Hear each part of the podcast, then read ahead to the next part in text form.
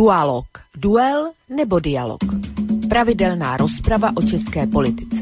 Vlk a Petr Žantovský na Slobodném vysielači. Dualo. Dualo. Príjemný dobrý večer, vážení poslucháči. Presne tak začína sa opäť po týždňovej prestávke relácia Dualog, teda relácia za, zameraná na to, čo sa deje predovšetkým teda u našich západných susedov Českej republiky. Dnes bude ten môj úvod kratučký, pretože máme tu dnes opäť tak trochu bojové podmienky zo strany jedného z účastníkov tejto dnešnej relácie, ktoré musel, ktorý musel opustiť to svoje stabilné, trvalé uh, pôsobisko plzeňské a v tejto chvíli funguje sťaby v detašovanom pracovisku, takže nebudeme, nebudem zbytočne nejako zdržiavať. E, dnes to, navyše vážení poslucháči, ešte skôr ako týchto dvoch pánov ozvučím a privítam, tak chcem povedať takú, a s radosťou to konštatujem, podľa mňa to trošku aj cítiť v tom mojom hlase. Dnes vám to, vážení poslucháči, vyzerá na celkom zaujímavé fukoty v tejto relácii. Asi to bude možno dnes viac duel ako dialog. E, tak to aspoň slubuje na svojej stránke, na svojom portále, alebo takto očakáva jeden z dnešných duelantov, ktorý uvádza, jak správne predpokladáte, je slovo dualog zloženinou dvoch zcela odlišných pojmů, duelu a dialogu. Kdybych si měl typnout, co bude platit více v dnešním vydání, vsadil bych na duel.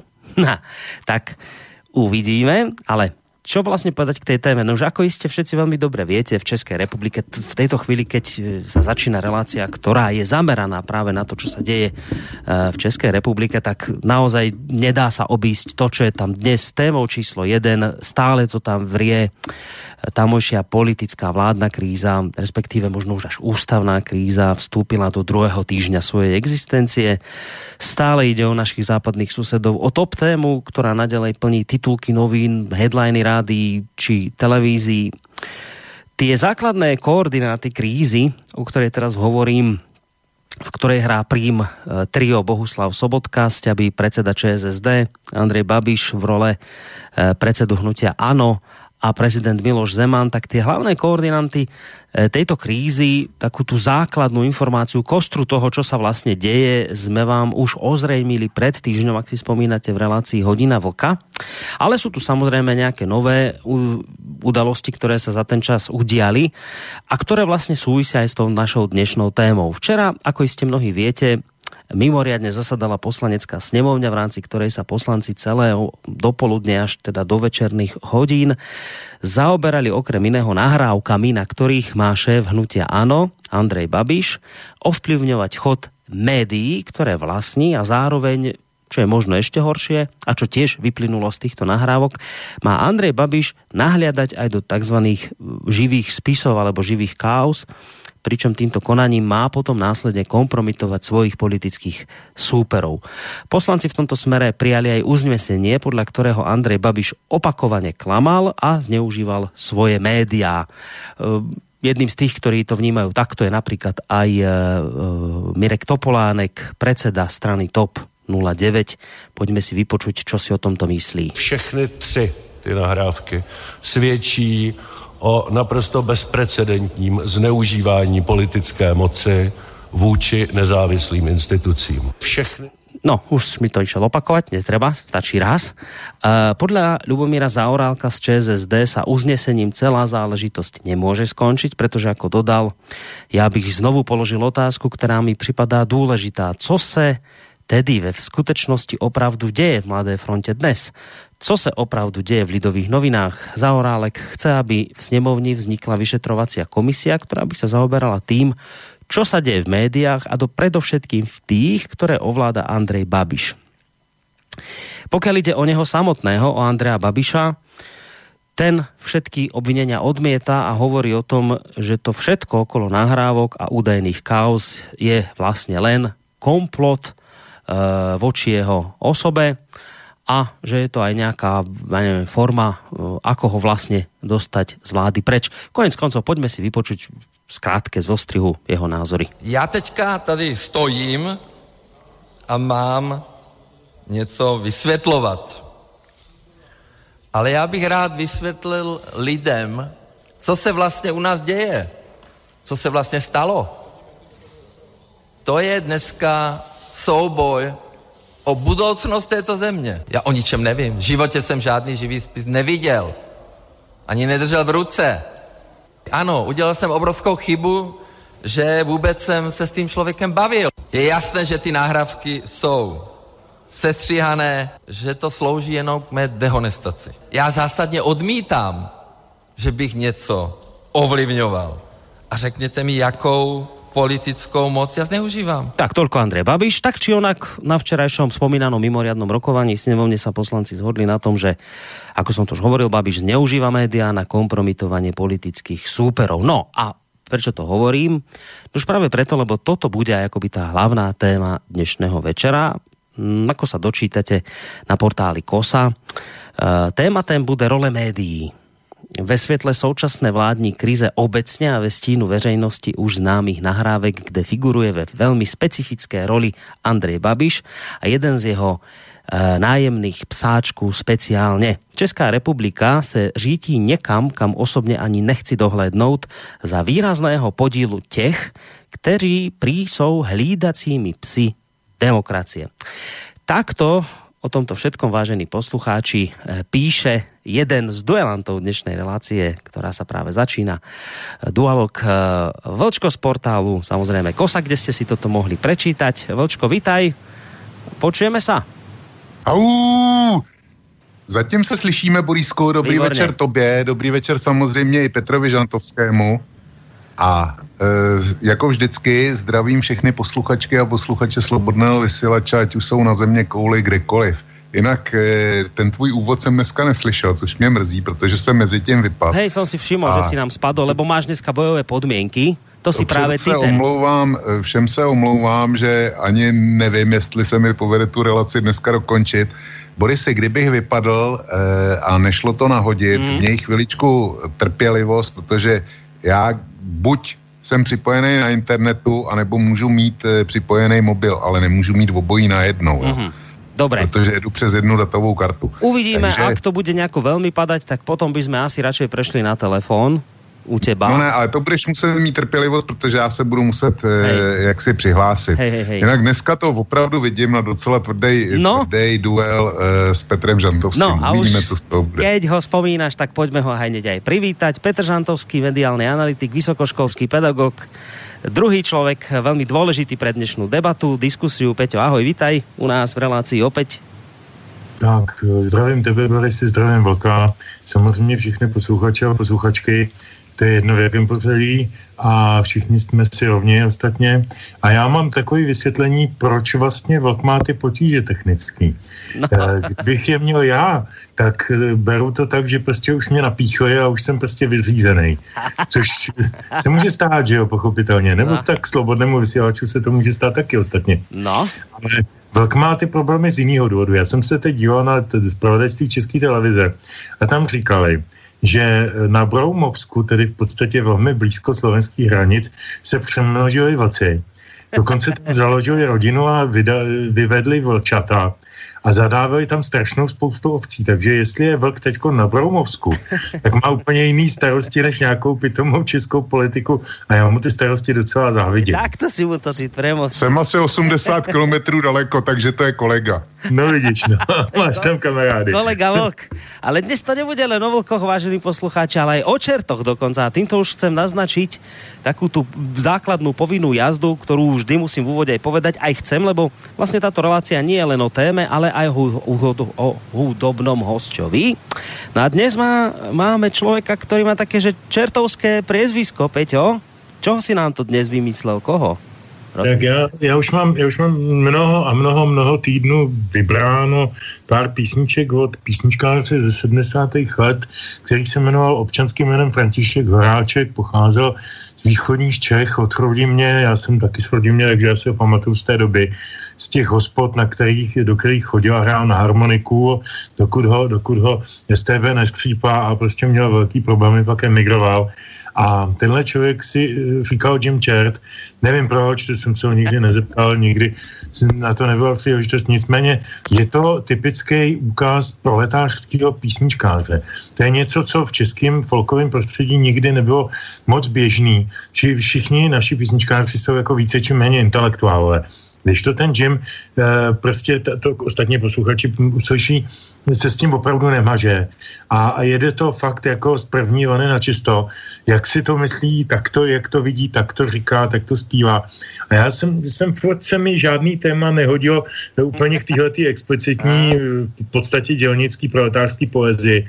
A najednou, najednou vlk, než šel zadávit ty ovce, tak navrh to, navrh to krásný téma, který se nám teď vybarvilo včerejším poslaneckou sněmovnu a celý, celý ty dva týdny a říkal jsem, a to je ono, to je ono, teď, teď je příležitost pro Jima Čerta, protože teď jim to konečně někdo řekne na plný plíce. Takže já bych začal jeho písničkou, která se mne Řekněte mě lidi. No, já ti do toho vstoupím. Když jsme naposled říkali, nebo se, když se naposled skandovalo, to je ono, tak jsme si to malovali, malovali úplně jinak a podívej se, jak jsme dopadli. No, Takže... uvidíme, no. No uvidíme. ideme zistiť, ideme zistiť, ešte že... Sme, ešte sme nedopadli, ale to si nechme po písničce. Tak, po písničce uh, ideme si teda vypočuť, uh, to som ani nevedel, že niečo také existuje, že proletársky uh, človek, ktorý hrá teda folkové uh, vecičky, folk, folkové skladby, zaujímavé. Ideme si vypočuť jeho tvorbu, no a potom samozrejme sa už dostaneme k téme.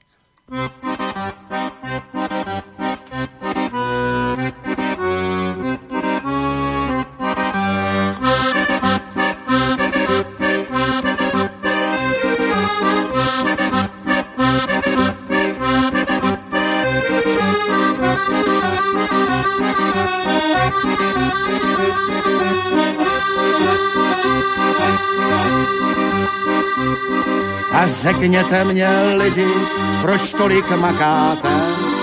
Vždyť vy na ty lumpy vyděláváte. Tyhle ty páni nahoře, ty mají brachu dost. Obyčejnýmu dělníku jen hoděj malou kost.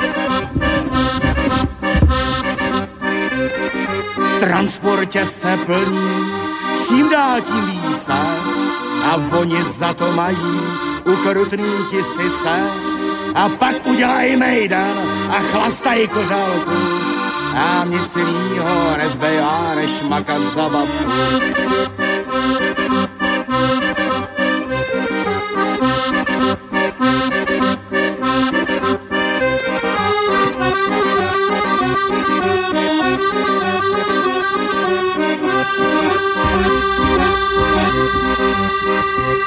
Jo, takovej sejkora je zrádnej jako had. Ten by nedal dělníkovi nikdy vydělat. On za války byl blbej, řečí jak pes blech. Tak udělal kariéru a mistrem stal se hned. A nad nima šema jako velký král. Pan inženýr Bobek, no každej se ho bál Tenhle ten chlap by potřeboval na krk pro vás, nebo srazit ho ze skály a zlámat mu vás. Hmm, zaujímavá vecička, ak to bude teda takto pokračovať v takomto nastúpenom trende, tak nás čaká podľa mňa minimálne teda z môjho uhla pohľadu zaujímavý hudobný host dnešného večera, ktorý asi naozaj zapasuje zaujímavo do témy, ktorú dnes budeme rozoberať. Ako som už teda, vážení poslucháči, naznačil v tej úvodnej e, časti našej relácie, bude to samozrejme opäť e, o vládnej kríze v Čechách, ale dnes s zameraním na rolu médií, pretože ako iste viete, Andrej Babiš vlastní média niektoré v Českej republike a práve tam je ten problém. Takže to bude to gro celej tej našej dnešnej diskusie, do ktorej sa samozrejme ale môžete zapojiť aj vy. Stačí, ak nám napíšete mail na studiozavináč slobodnyvysielac.sk cez našu internetovú stránku, keď kliknete na zelené tlačítko otázka do štúdia, alebo môžete reagovať aj prostredníctvom telefónu na čísle 048 381 0101. Tak, skôr ako sa dostaneme už k tej téme rola médií, a predsa len by som si neodpustil, dúfam, že mi Vočko dovolíš, eh, že by som dal úvodné slovo Peťovi Žantovskému, lebo ako som už naznačil, my sme sa tejto téme venovali minulý týždeň v piatok a tvoj názor, uh, Vočko, záznel v tom zmysle, že ty, ty stojíš jednoznačne v tejto chvíli za, za pánom Sobotkom, vnímaš jeho konanie ako to pozitívne a práve na druhej strane pán Babiš a Zeman sú ti nie v tejto chvíli ani trochu po, po, po, pochutí. Chcel som len vedieť tak, iba tak v rýchlosti od Peťa Žantovského, že ako to vidí on, Petře, a, tak podobne ako Vlk, alebo, alebo nejak úplne inak? Tak já bych to úplně jinak uh, teď vyjádřil, jestli můžu. Jednak uh, já jsem ti to psal nějak během té písničky a asi si to neviděl ještě na mailu. Ten úvodní proslov, co tam zazněl, to byl Miroslav Kalousek, předseda TOP 09, to je tam nějakou krátkou... Já jsem dal, že Topolánek. Topolánek, tak Aha, jenom, jako, aby jsme, sorry to, jenom aby jsme to uvedli na prvou míru, tím tě neprosím nepeskuju, jenom... Dobre, ďakujem ti veľmi pekne, ďakujem ti veľmi pekne, no, super. Tak a teď k tomu, k tomu tématu. No, já to vidím mnohem e, diverzifikovanějíc a mnohem složitějíc a e, strukturovanějíc. Co mě na tom celým vadí? Řeknu teď e, vlastně globálně to hlavní, co mi vadí. Vadí mi tam strašná spousta věcí, nejenom lidí. A já to nevidím tak jednoznačně, tak jako ale zároveň tam nevidím žádného Jánošíka a žádného, žádného mm, kapitána Béma, nebo jak se jmenoval ten, ten, co vyslýchal Fučíka. Já tam prostě nevidím kladný a záporný hrdiny. Proto jsem vybral i toho čerta, protože eh, on, on to říká strašně lidově, ale v podstatě je to o nich o všech, jo, který, který jsou uh, hrdiny tyhle šlamastiky. Ale co mě na tom strašně vadí, ten hlavní problém, ta kauza nás nutí, nás občany, zaujímat stanovisko eh, jednoznačný eh, a prostě eh, stávat se členy fanklubu jednoho nebo druhého tábora. Já myslím, že ten problém je mnohem a mnohem komplikovanější, než se jeví z řečí pana Kalouska, nebo možná než se jeví z řečí pana Babiše ale jako prostě tady fakt není eh, Janošík a Jurošík a já nevím, jak se jmenovali všichni ty eh, rozmanití eh, aktéři těch hrdinských sák, jako tohle to nemá kladního hrdinu. Tohle má samý šmejdy. Když to řeknu hrozně jednoduše, protože jsem taky vzal toho čerta trošku i jako alibi, abych mohl dneska používat i jiný výrazy, než jsem úplně obvykle zvyklý, ale takový méně akademický. Fakt je ten, že tohle je prostě průšvih obrovský, celý od, od A až do Z. A e, mě vadí, že mě to jako občana nutí, abych se stával členem fanklubu jedné nebo druhé strany. A já nechci být členem fanklubu. To je jedna věc, která mi vadí. E, protože to vidím strukturovanějc a jako do těch věcí se snažím vidět i, i hloubějc Eh, podpovech, eh, který se nám nabízí v médiích. Druhá věc, která, která mě na tom zajímá naopak a jako kterou považuji za vysoce důležitou, a myslím, že už jsme ji tady několikrát taky eh, traktovali, je otázka vlastnictví médií. Eh, ve sporu teda, s, nebo v kolizi s eh, politickým angažmá. To je eh, vysoce důležitá, zajímavá otázka, kterou, eh, kterou určitě řešili v Itálii svého času, když tam byl Silvio Berlusconi, kterou zcela jistě eh, řeší ve Spojených státech v kontextu s panem Trumpem, eh, který sice nevlastní bezprostředně mediál, je to mediální mák a tak dále a tak dále a tak dále. A zcela určitě, zcela určitě je teda řešena u nás už od slavného Lex Babiš, který, pokud vím, navrhl pan zde dnešní ministr Chojka a byl, byl uzákoněn a a bylo podle něj v podstatě eh, jaksi zakázáno vlastnění médií eh, nějakým eh, člověkem, který se angažuje ve vysoké politice, například na pozici ministra. Dobrá, já bych jenom připomněl z té historie, už jsem to tu říkal, tak to vám jenom stručně, že to je dost atypická situace. Za, za první republiky bylo naprosto standardní, že každý médium, tehdy to byla tisková média, rádio bylo jedno a bylo státní, televize nebyla, tisková média měla politického vlastníka, naprosto jasně definovaného. Když jsem byl tehdy národní demokrat, tak jsem čet národní politiku. Když jsem byl komunista, čet jsem rudý právo. Když jsem byl agrárník, tak jsem čet venkov a tak dále. Bylo to zjevný, ty vlastníci těch novin byli buď to přímo fun- funkcionáři těch partají, třeba svobodné slovo, vlastně, vlastně vysoký funkcionář Národně socialistické strany e, a tak dále. A vlastně jediný noviny, které nebyly bezprostředně spjatý s politickou e, nějakou partají, byly lidové noviny. To byly takové jako intelektuální, ale ty zase měly takový ten punc, že jsou to ty hradní, to byly Masarykovy noviny v úvozovkách Masaryk do nich třeba pod pseudonymem a tak dále, to všechno víme.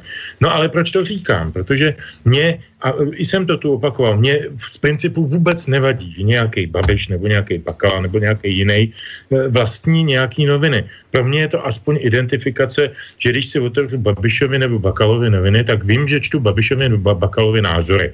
Potud je to pro mě osobně uzavřená věc a já se o tom dál vůbec nechci s nikým přijít, protože to si myslím, že je mnohem poctivější než nějaká, nějaká fiktivní nezávislost. Já když vidím pana Kalouska nebo pana, pana poslance Koč, eh, za TOP 09, který včera byl takovým hlavním zpravodajem toho, toho, toho linče v té poslanecké sněmovně, tak eh, a slyším z jejich úst vypadávat takový fráze, jako je u nás omezena svoboda slova. Ježíš Maria, kdyby byla omezena svoboda slova, tak oni tam nestojí a neříkají tyhle věci svoboda slova omezená je ve Venezuele nebo v Severní Koreji. U nás celá jistě omezená svoboda není, protože když někdo nesouhlasí s tím, co píše Mladá fronta, tak jde a koupí si hm, hospodářské noviny a přečte si oponentní názor. To není eh, omezená svoboda slova. A na těchto těch detailech mě prostě vadí, že jsme zanášeni, zaváděni do nějakých, eh, do nějakých eh, sítí a pavučinek, který nás, v nás mají vyvolat tu bezprostřední, jednoznačnou, sympatizující nebo antipatizující emoci. Velice přesně, velice podobně probíhá takzvaná televizní stávka v roce 2000, já si ji dobře pamatuju a napsal jsem o ní tu knihu, takže o ní můžu mluvit do rána do večera. Byl jsem toho taky trošku aktérem. A přesně tehdy velmi podobně akorát to bylo v půlce volebního období, nebylo to uh, tři měsíce před koncem, to znamená před volbama. Eh, se prostě nějaká jedna skupina politických eh, aktérů zmocnila určitého média, to bylo v daném případě Česká televize, veřejnoprávní médium, a začala skrze toto médium traktovat názor, že je v České republice omezený svobodný slova a, a všechny tyhle ty fráze, co jsme slyšeli včera, tak jsme je slyšeli už milionkrát tehdy. Byla to lež, šlo tam o to, pokud možno pro určitou skupinu lidí, která neuspěla ve volbách, dostat se k moci nestandardní cestou. Dneska jde naprosto jednoznačně o předvolební boj a já ne, se nebudu tady pasovat do do bojovníka Babišova tábora nebo Sobotkova tábora nebo Zemanova tábora. Já nejsem bojovník žádného tábora. Já se snažím udržovat si naprostou e, autenticitu a samostatnost a já jsem libero. Vždycky jsem říkal, jsem libero. E, to je mi nejsympatičtější pozice, protože jako libero sice mám nejméně peněz, ale můžu si nejsvobodně říkat, co si myslím. Jo, má to své výhody i nevýhody. Takže, takže prostě ne, nebudu se vůbec stylizovat do, do situace a proto jsem i Vlkově do těch mailů psal průběžně, jako já si nemyslím, že to musí být nutně, že se tady povraždíme navzájem. Jako já mám eh, konsekventní názory, já se snažím vnímat všechny argumenty, ale opravdu všechny, nejenom jedny, nejenom ty Sobotkovy. Jo? Takže, takže to je můj první takový dojem hmm. z celé téhleté kauzy. Můžu být pak podrobnější. Tak a uvidíme, čo na to, Vlčko. No já začnu ze široka. Eh, předešlu, že nesouhlasím skoro s ničím, co říkal Petr, ale to, toho jistě nepřekvapí. Eh, začnu ze široka, začnou tou písní Jimmyho Čerta, já ji samozřejmě znám. A popisuje situaci v transportě Chrudim eh, v 80. letech, teda to znamená ještě dávno před převratem. Bavíme se o době, kdy všichni měli práci, kdy všichni měli kde bydlet a já jsem v té době dělal v plzeňské Škodovce a dělal jsem konkrétně teda na reaktorový hale. Proč o tom mluvím? Protože s okolností jsem znal e, rodiny dvou generálních ředitelů Škodovky, nejdříve nějakého inženýra Martiňáka, který byl odstřelený po, e, v době normalizace. Ten bydlel kousek od nás a znal jsem potom eh, norm, normalizačního generálního ředitele Ludvíka zase přes jeho děti. To je ty bydlely ne přímo kousek u nás, ale eh, kus dál, ale přesto, přesto jsem je znal, protože o tom mluvím. Důležitá je ta reaktorka. Já jsem tam e, fungoval jako inženýr a e, jsem jeden z mála, který testoval atomový reaktory. E, byla nás, byli jsme specializovaná měřící skupina na, na tady tu práci. A není to o tom, že bych se chtěl eh, tím chlubit, ale jde o to, že jsme byli dobře placení a já jsem tenkrát, bavím se někdy o roce 84, tak na tehdejší poměry jsem vydělával 5 tisíc. Pamětníci vědí, že to byly tenkrát velký peníze. A e, nějak jsme, prostě eh, na reaktorce se lidi dobrali výplatní pásky generálního ředitele Ludvíka a ten v té době bral 10 tisíc, což byly veliký peníze, to je plat nepředstavitelný, jenomže, jenomže svařeči, který ty reaktory vařili dohromady, tak tenkrát, eh, protože sekali přes časy, tak, mm, tak se tomu pošklebovali, protože oni brali 16 tisíc. A bolševik. Takže mě by zajímalo, proč, proč ten rozvláčný úvod. Mě by zajímalo, co by dneska zpíval Jimmy Chert, kdyby byl zaměstnancem nikoli v eh, transporty chludim, která pokud se nepletu, tak skončila, skončila v bankrotu po převratu. Ale kdyby byl, kdyby byl zaměstnancem Babišova Agrofertu, velmi by mě zajímalo, co by, co by zpíval dneska. Když ten rozpor mezi, platový rozpor píše, píše, že ten generální ředitel nenechá dělníka vydělat, tak ten generální ředitel měl nějakou desítku, dejme tomu, jako, i když si myslím, že ne, když jí měl eh, generální ředitel Škodovky ale dělník mohl mít klidně tu trojku, jo. Takže mezi nimi byl, e, byl mm, prostě 300% platu. Dneska e, jako zaměstnanec Babišova Agrofertu, mimochodem na první, e, na první nahrávce, který unikli, tak označuje Babiš své zaměstnance za debily. Což z hlediska toho ostatního, co se projevilo, tak bylo, byl, řekl bych, nejmenší prohřešek. Ale zajímalo by mě, co by naspíval Jim Chert a teďko k tomu, co říkal Petr Žantovský. Já jsem taky konsekventní. A je, eh, použi, zásadně se řídím tím, že, že důsledně dodrží, dodržuju používání stejného metru. Čili v dnešní krizi na Zemana a Babiše používám přesně stejný metr, jako jsem dřív používal na Kauska, na Klauze, na Nečase, na Topolánka, prostě na kohokoliv, kdo se, kdo, kdo se v, v politice vyhnul. A to není o tom, o fandovství.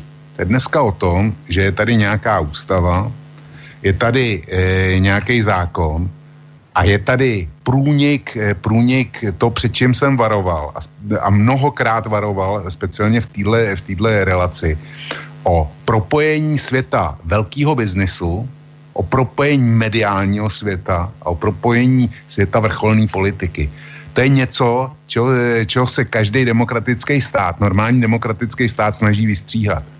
E, protože když to neudělá, tak to dopadne e, přesně jako na Ukrajině. Tam už to mají. Tam prostě Porošenko má televizi, je prezident a je velký biznesmen. Je to oligarcha. Takže jak to, jak to funguje, e, e, když, když se tomu včas nepovede zabránit, to vidíme na Ukrajině. A teďko k těm médiím. Já bych neměl, že já souhlasím s Petrem, že není žádný velký problém. Kdyby každá politická strana, tak jako, tak jako to bylo za první republiky, měla svůj vlastní tiskový orgán.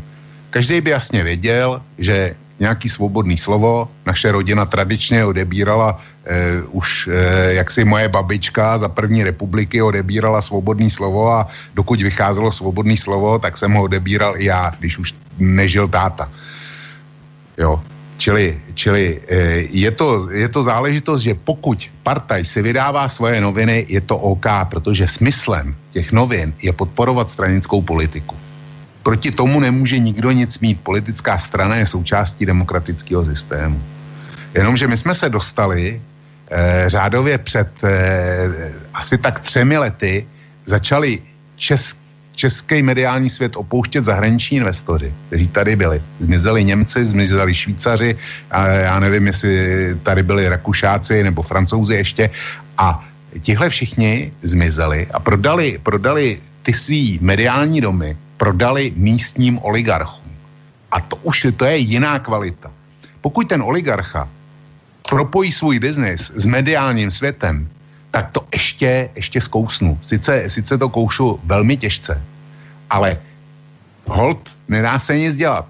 Dokud neexistuje zákon, který bude bránit e, tomu, že když má někdo e, průmyslový impérium, tak nebude smět e, vlastnit e, mediální impérium, tak se s tím nedá nic dělat. Ale v momentě, kdy ten člověk vstoupí do politiky, tak to už je úplně o něčem jiném. Za prvně, narušuje to, narušuje to e, soutěž politických stran, protože jsou tady jasně nerovné podmínky. A to, co předvedl Babiš, tak ta kauza, ta Babišov, rovina první jsou jeho velmi podivné obchody. který nedokázal vysvětlit. Já jsem se, já jsem se tím, co bylo, tím, co bylo veřejně dostupný, tak jsem se zabýval ve dvou analytických článcích. A v podstatě, když jsem to rozebral a když jsem si dovolil časový souběhy toho, kde investoval takzvaně a porovnal jsem to s příjmama, který měl, včetně, včetně teda těch takzvaně nedaňových, který jsou taky, taky zajímavý, tak to zkrátka mu na to scházelo takzvaný cash flow. Prostě neměl na to hotový peníze. Minimálně v některých případech. Stojím si, stojím si za tímhle svým nálezem. Pokud mi někdo nedokáže, že jsem se splet.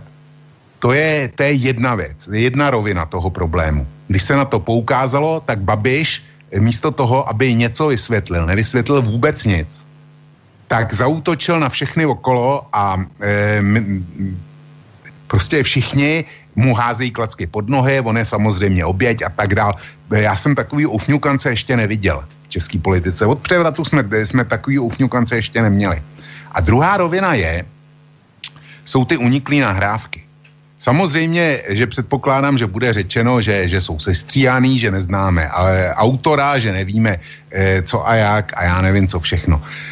Eh, s tímhle, s tímhle počítám. Jenomže on prokazatelně toho, toho humusáka, který mu, který mu to e, předhazoval, tak ho prokazatelně znal, prokazatelně ho přijímal a prokazatelně ho přijímal opakovaně. To není náhodou, že, že byl v obětí nějaký provokace.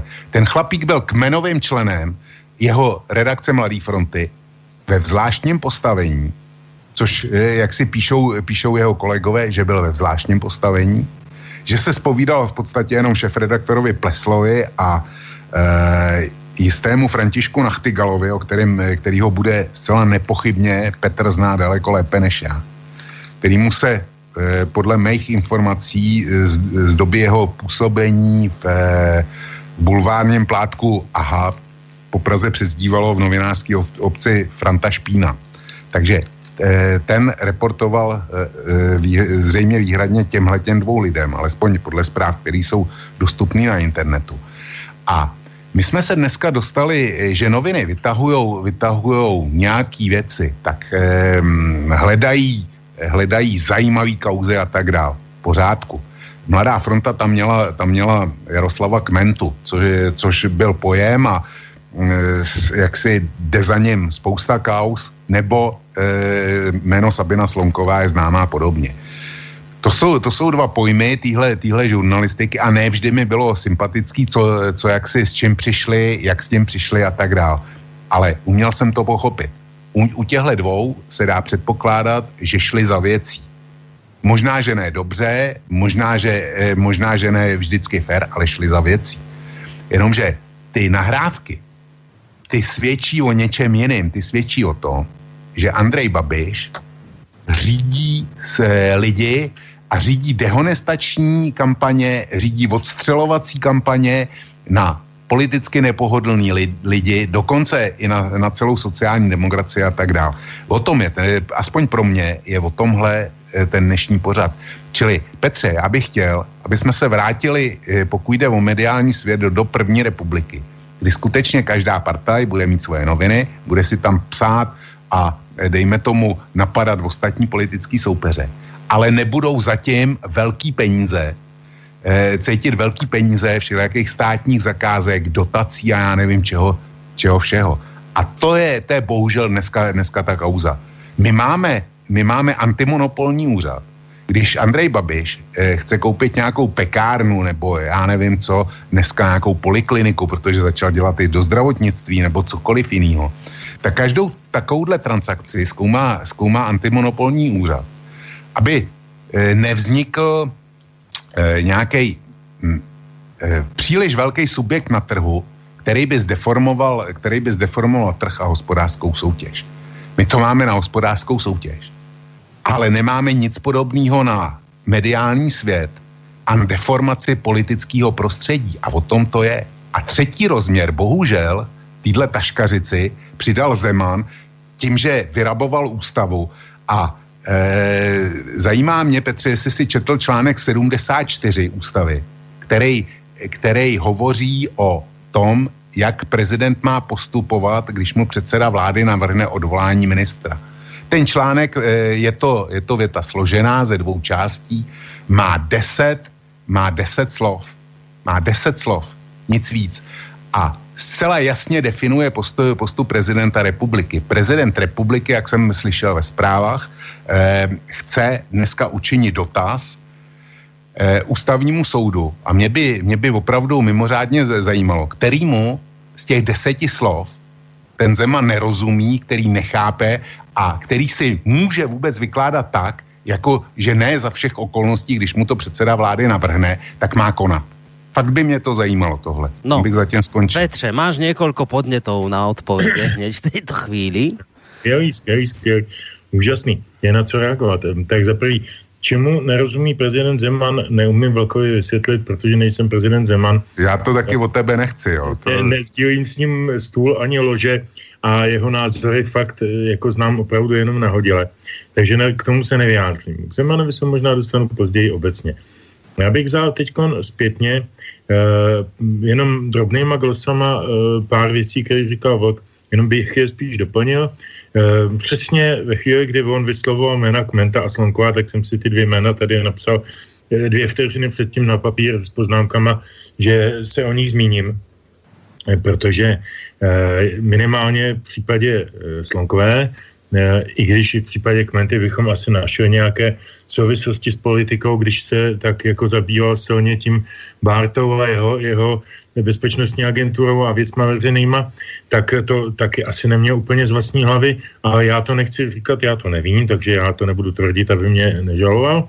Ale zcela zjevně u, toho, u té kauzy Olovokrause Eh, proslavila kdysi paní Slonková v roce, tuším 2000 nebo tak nějak, 99 už tak nějak, tak eh, to bylo naprosto evidentně eh, vynesené kompro, byl to jakýsi estébácký materiál, který je do dneška ke stažení na stránkách MF dnes, mimochodem, kde to tehdy vycházelo na pokračování, s výjimkou strán, stránky dvě toho materiálu, kde jsou určitý jako nepěkné věci, jako že paní Busková, který se to mělo týkat, bije svoje dítě a strávila část mládí někde v nevěstinci a podobně. E, to tam chybí. Ale zbytek toho materiálu tam je. Člověk, kdo si chce udělat představu, tak si, si může udělat do dneška. Já jsem si to skopíroval, není to tak dávno a prostudoval e, a je to zcela evidentně, je to fízlácký spis. Je to fízláckým způsobem sepsaný a naprosto zjevně z toho čouhá, koho to má poškodit. Protože když si to člověk tehdy uh, přeložil do tehdejší politické situace, kde byla na jedné straně paní Busková, která požívala vysoké mediální sympatie, a na druhé straně tehdejší premiér Zeman, který požíval vysoké mediální antipatie, tak uh, bylo celkem jasné, že uh, hlavním cílem tohoto všeho byl, byl Zeman. Konec konců, jakým způsobem odcházeli různě, různí poradci z toho úřadu tehdy v této souvislosti a tak dále, a tak dále. To by bylo na dlouhý povídání. Tím chci jenom naznačit, že zdaleka ne samotný přibyl a tím ho vůbec nevomlouvám. Mě jako z jeho čino, činění e, není úplně e, vůbec dobře kolem žaludku, spíš naopak, ale jako není v žádném případě jediný jediný novinář tohoto, tohoto žánru e, v České republice a, a nebyl. Eh, a nebyl ani nikdy v minulosti, ani za té první republiky. To je jedna, jedna moje glosa. K těm ufňukancům, to mě potěšilo. Já jsem si vzpomněl na to, jak odcházel pan minister Tvrdík eh, z ministerstva obrany eh, a plakal, že, že mu bylo ukřivděno. Pak šel teda do, do vedení českých aerolíní, který se mu podařilo během dvou let proměnit z vysoce profitního na vysoce neprofitní podnik, který se posléze prodal e, počasy, že jo, a, ale předtím plakal, jo, takže jenom, že zase to není úplně, úplně to fňukání není úplně e, jediný, ano, pan Babiš je, e, je Slovák, tak možná fňuká víc slovensky, já nevím, to by možná posoudil Boris, to já no. neumím tak jako porovnat, jo. Pan Tvrdík plakal pěkně. Všetci krádnu, to je také slovenské skôr. no ale tak jako teď vážně, jo. Eh, to s tím, to s tím eh, vstupem toho kapitálu do médií, to je samozřejmě vážná věc, která zaslouží debatu. Já v některých věcech s velkým souhlasím, v jiných nesouhlasím. Eh, vemu to na přeskáčku. První, kdo vstoupil jako politická persona, silně politická, i když nebyl sám ne, nebyl nominálně jako členem žádné politické organizace, tak vstoupil do českých médií velmi vydatně Zdeněk Bakala. S ním, jako jeho obchodní partner, to byl Karel Schwarzenberg, posledně tedy předseda uh, jedné politické strany a také ministr zahraničí a tak dále, a tak dále. Zdeněk Bakala koupil v roce 2006 týdeník Respekt a v roce 2008 celý obrovský podnik Ekonomia, který vydává hospodářské noviny, Ekonom, dneska DVTV provozuje a, spou- a, a portál aktuálně a spoustu dalších vlivových nástrojů. A e, tahle ta politicko-ekonomická Eh, oligarchická, chceš-li velkou skupina, i když já neznám úplně přesně definici oligarchy v, tomhle, v téhle souvislosti, tak tahle tady podniká už více než, více než 10 let. Nikdo na to nikdy neupozornil. Vždycky se říkalo, to je v pořádku, to je poradce pana prezidenta Havla, toho máme rádi. Dokonce i ve chvíli, kdy začal vyhánět desítky tisíc lidí z bytu na Karvinsku, tak eh, se stále říká, ještě pořád se o něm v podstatě nemluví a říká se, víc on vlastně to jako asi třeba neudělal tak špatně, když mu to prodával pan, pan premiér Sobotka, tehdy, tehdy minister financí, tak to přeci nemohlo být tak špatně. Jo, chci tím říct, když teda bereme ten jeden, jednotný metr, tak ho bereme opravdu důsledně. Pár, pár dalších ještě drobných, drob, drob, drobonkých poznámek, z toho jedna opravdu důležitá, nejzásadnější. Ty drobné. Eh, dneska do politiky chodí v podstatě jenom pracháči. Co, což pak Macron není pracháč, což neviděl poměrně velký prachy eh, ve svém soukromém i veřejném působení. A je to prezident Francouzské republiky a zvolili si ho ty lidi dobrovolně. Je to nepochybně pracháč ne, nevlastní patrně žádná média, to je možný. Jo. A rozhodně bych se na ně nezlobil, že prostě je, je majetný a je v politice, stejně jako mnoho jiných. Dále, eh, když nám tady Marek dospěvá, buď osobně, anebo přes eh, Pentu, eh, koupil poměrně velký mediální dům eh, Vltava Labe Press, který vydává eh, asi 14 nebo 15 nebo kolik regionálních denníků, je to vlastně nejvlivnější regionální vydavatel denního tisku. A teď k tomu před týdnem koupil, před dvěma týdny, koupil regionální televizi, to se jmenuje regionální televize, jako doplněk, to je, to je normální televize, kterou se lze chytit na, na set-top boxu, takže je to sice malá, malo, malo, malo nákladová, jakoby low-costová ale pořád docela vlivná eh, a když se napustí prachama, tak samozřejmě čím dál vlivnější eh, televize. No a tenhle pan dospěvá přece taky financuje, eh, financuje pana Robejška, pokud jsem dobře slyšel, což je také politický pretendent, ani proti němu nemám, mě pan Robejšek z mnoha ohledů sympatický, jenom konstatuju, že to propojení mezi, mezi biznisem, médii a politikou není jenom u Babiše a není to nic unikátního. Já se obávám, že to spíš je trend, se kterým se budeme do budoucna muset nějakým způsobem stále popasovávat a stále o něm mluvit. A teď to hlavní, co jsem chtěl říct, to nejdůležitější. Eh, Vlk říkal eh, v souvislosti s Babišem a má úplnou pravdu, že, a konec konců o tom byl taky z velké části Lex Babiš, že problém je v tom, že ten politik se pohybuje v ekonomice, která je založena z velké části na veřejných zakázkách a dotacích. A v tom je to zlo, to říkám já.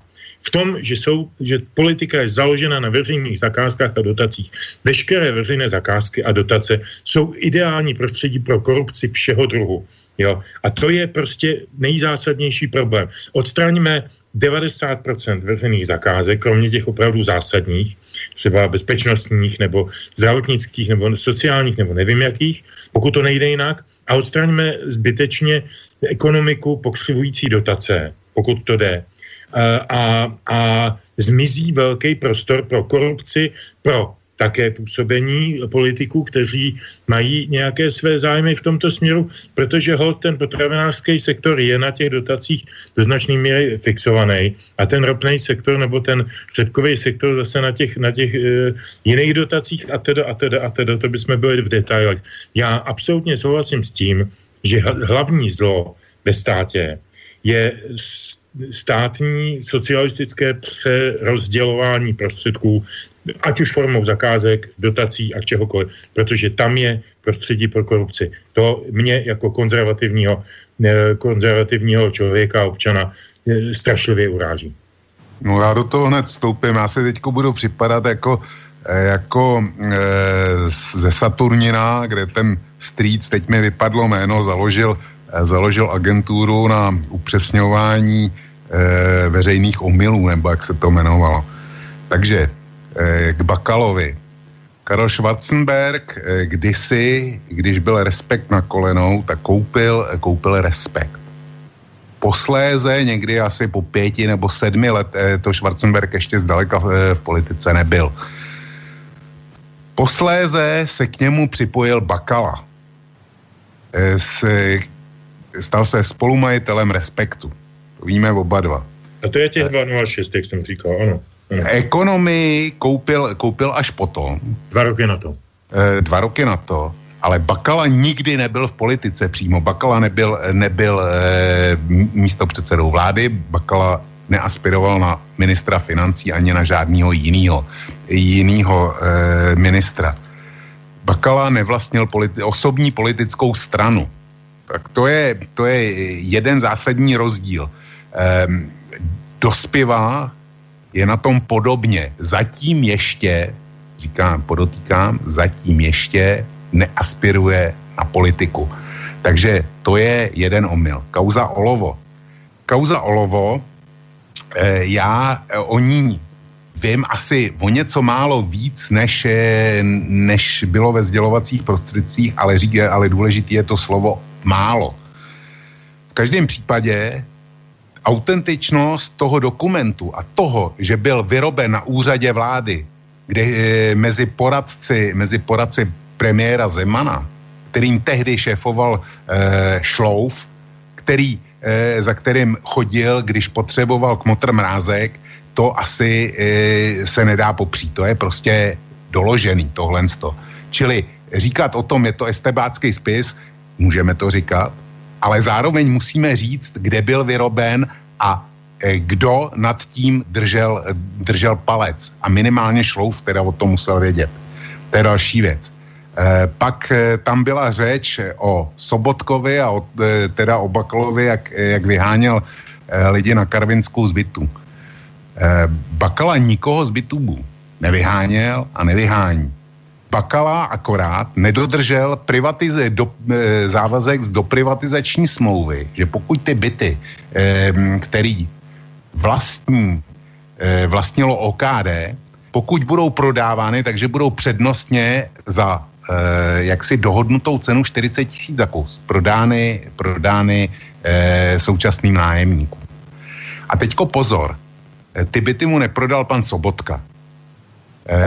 Sobotka mu prodával menšinový podíl, který držel stát v OKD, to bylo 49%. Eh, 51% ten většinový podíl, ten ztratil stát za Václava Klauze tím, že, že jakýsi pros skoupil podíly, podíly obcí a skoupil to, co eh, drželi lidi z kuponové privatizace na burze. A bez jakýkoliv reakce státu za Václava Klauze a jeho vlád zkrátka ztratil stát majoritu.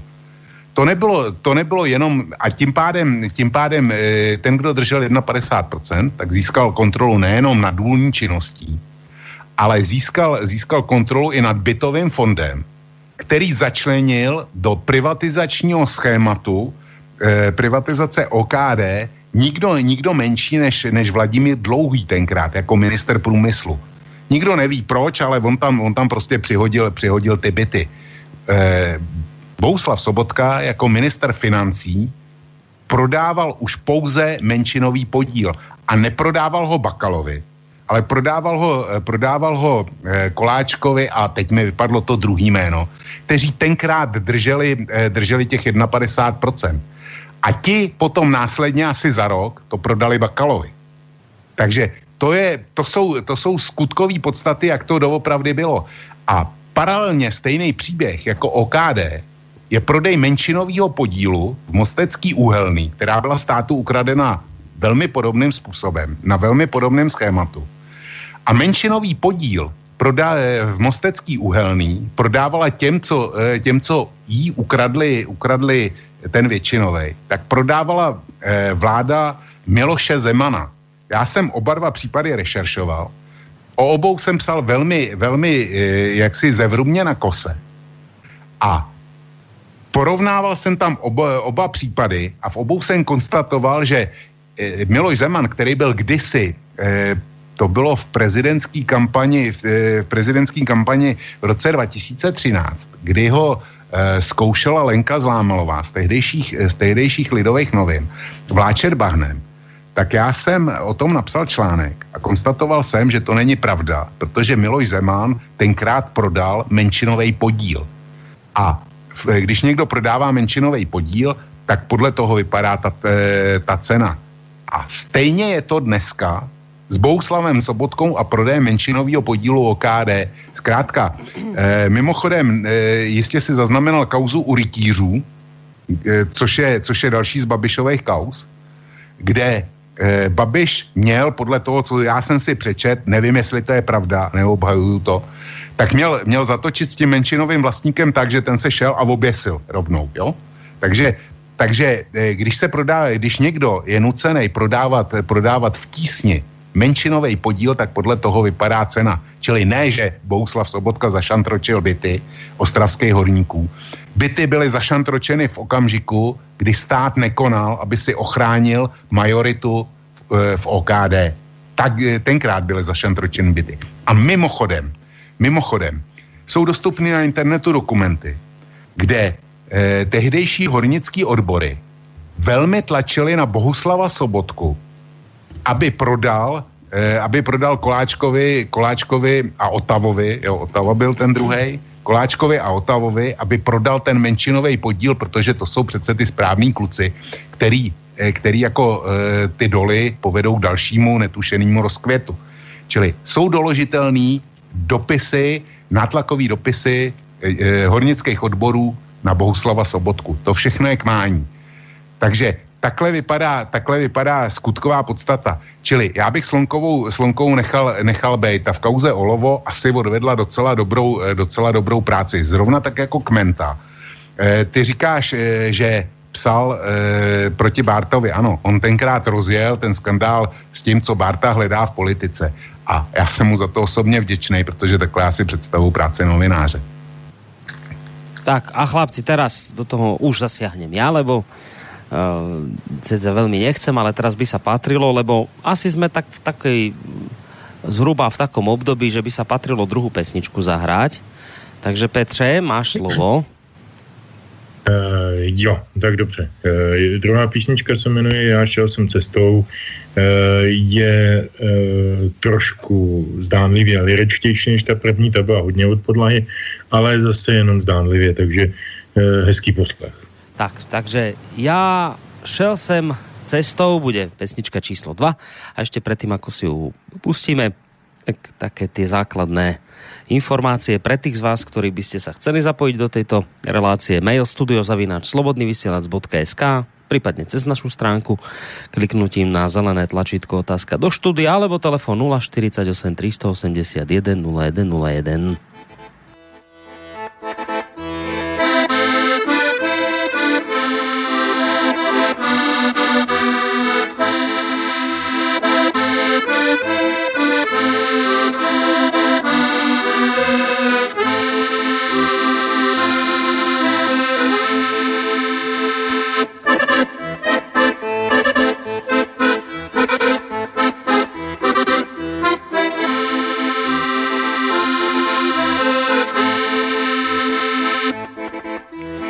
Šel jsem cestou tesklivou a vítr se mi smál. Já přemýšlel jsem o státě, co bude jako dál.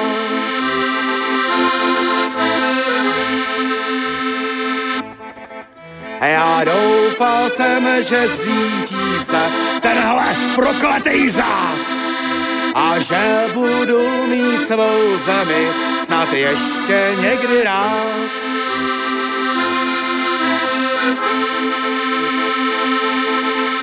A tak se použím tímhletím slzavým údolím.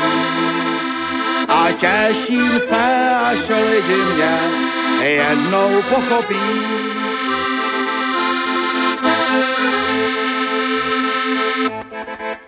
do temno svítím lucernou paprskem poznání.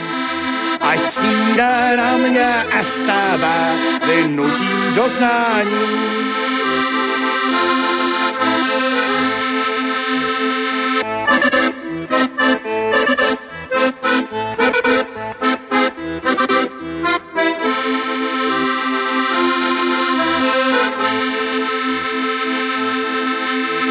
tak se použím tímhletím slzavým údolím. Těším se, až lidi mě jednou pochopí.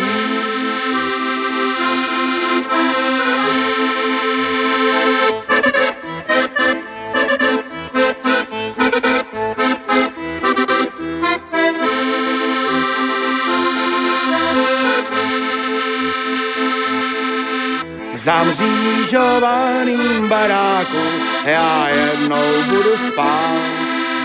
A krásné sny o svobodě se mi mohou jen zdát.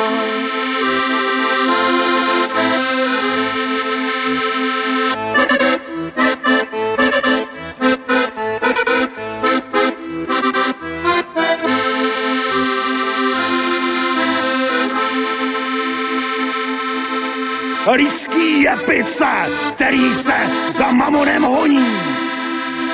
Dokud budou dejchat vzduch, tak nic se nezmění.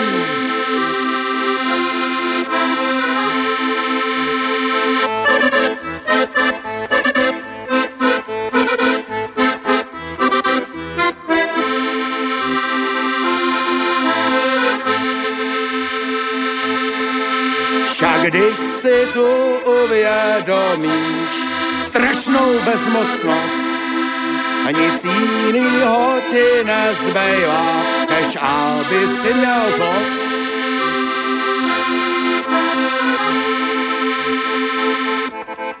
United States American, good morning, Hawaii.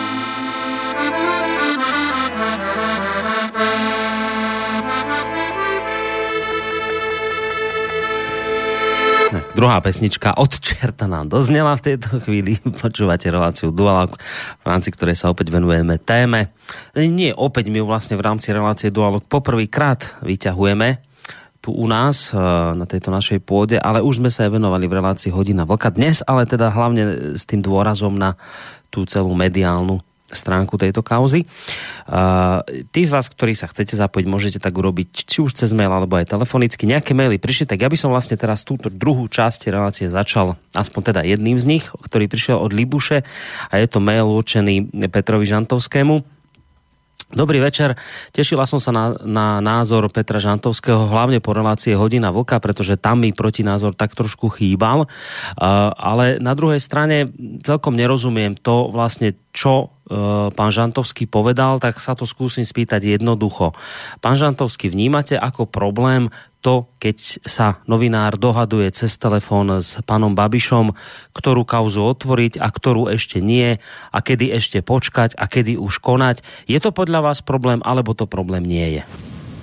Tak, Petr. Když, ano, když vím, že mimochodem k tomu čertovi eh, doufám, že vás všechny potěšilo to, eh, ta poenta v tom poslední verši, jo, to jsem tak jako dal na schvál, jako, eh, jako vtípeček, jo. Ale zpátky k té otázce. Eh, já vidím jako eh, problém eh, trošku něco jiného. Pokusím se to říct jednoduše. Jestliže nějaký novinář z novin, který já vlastním,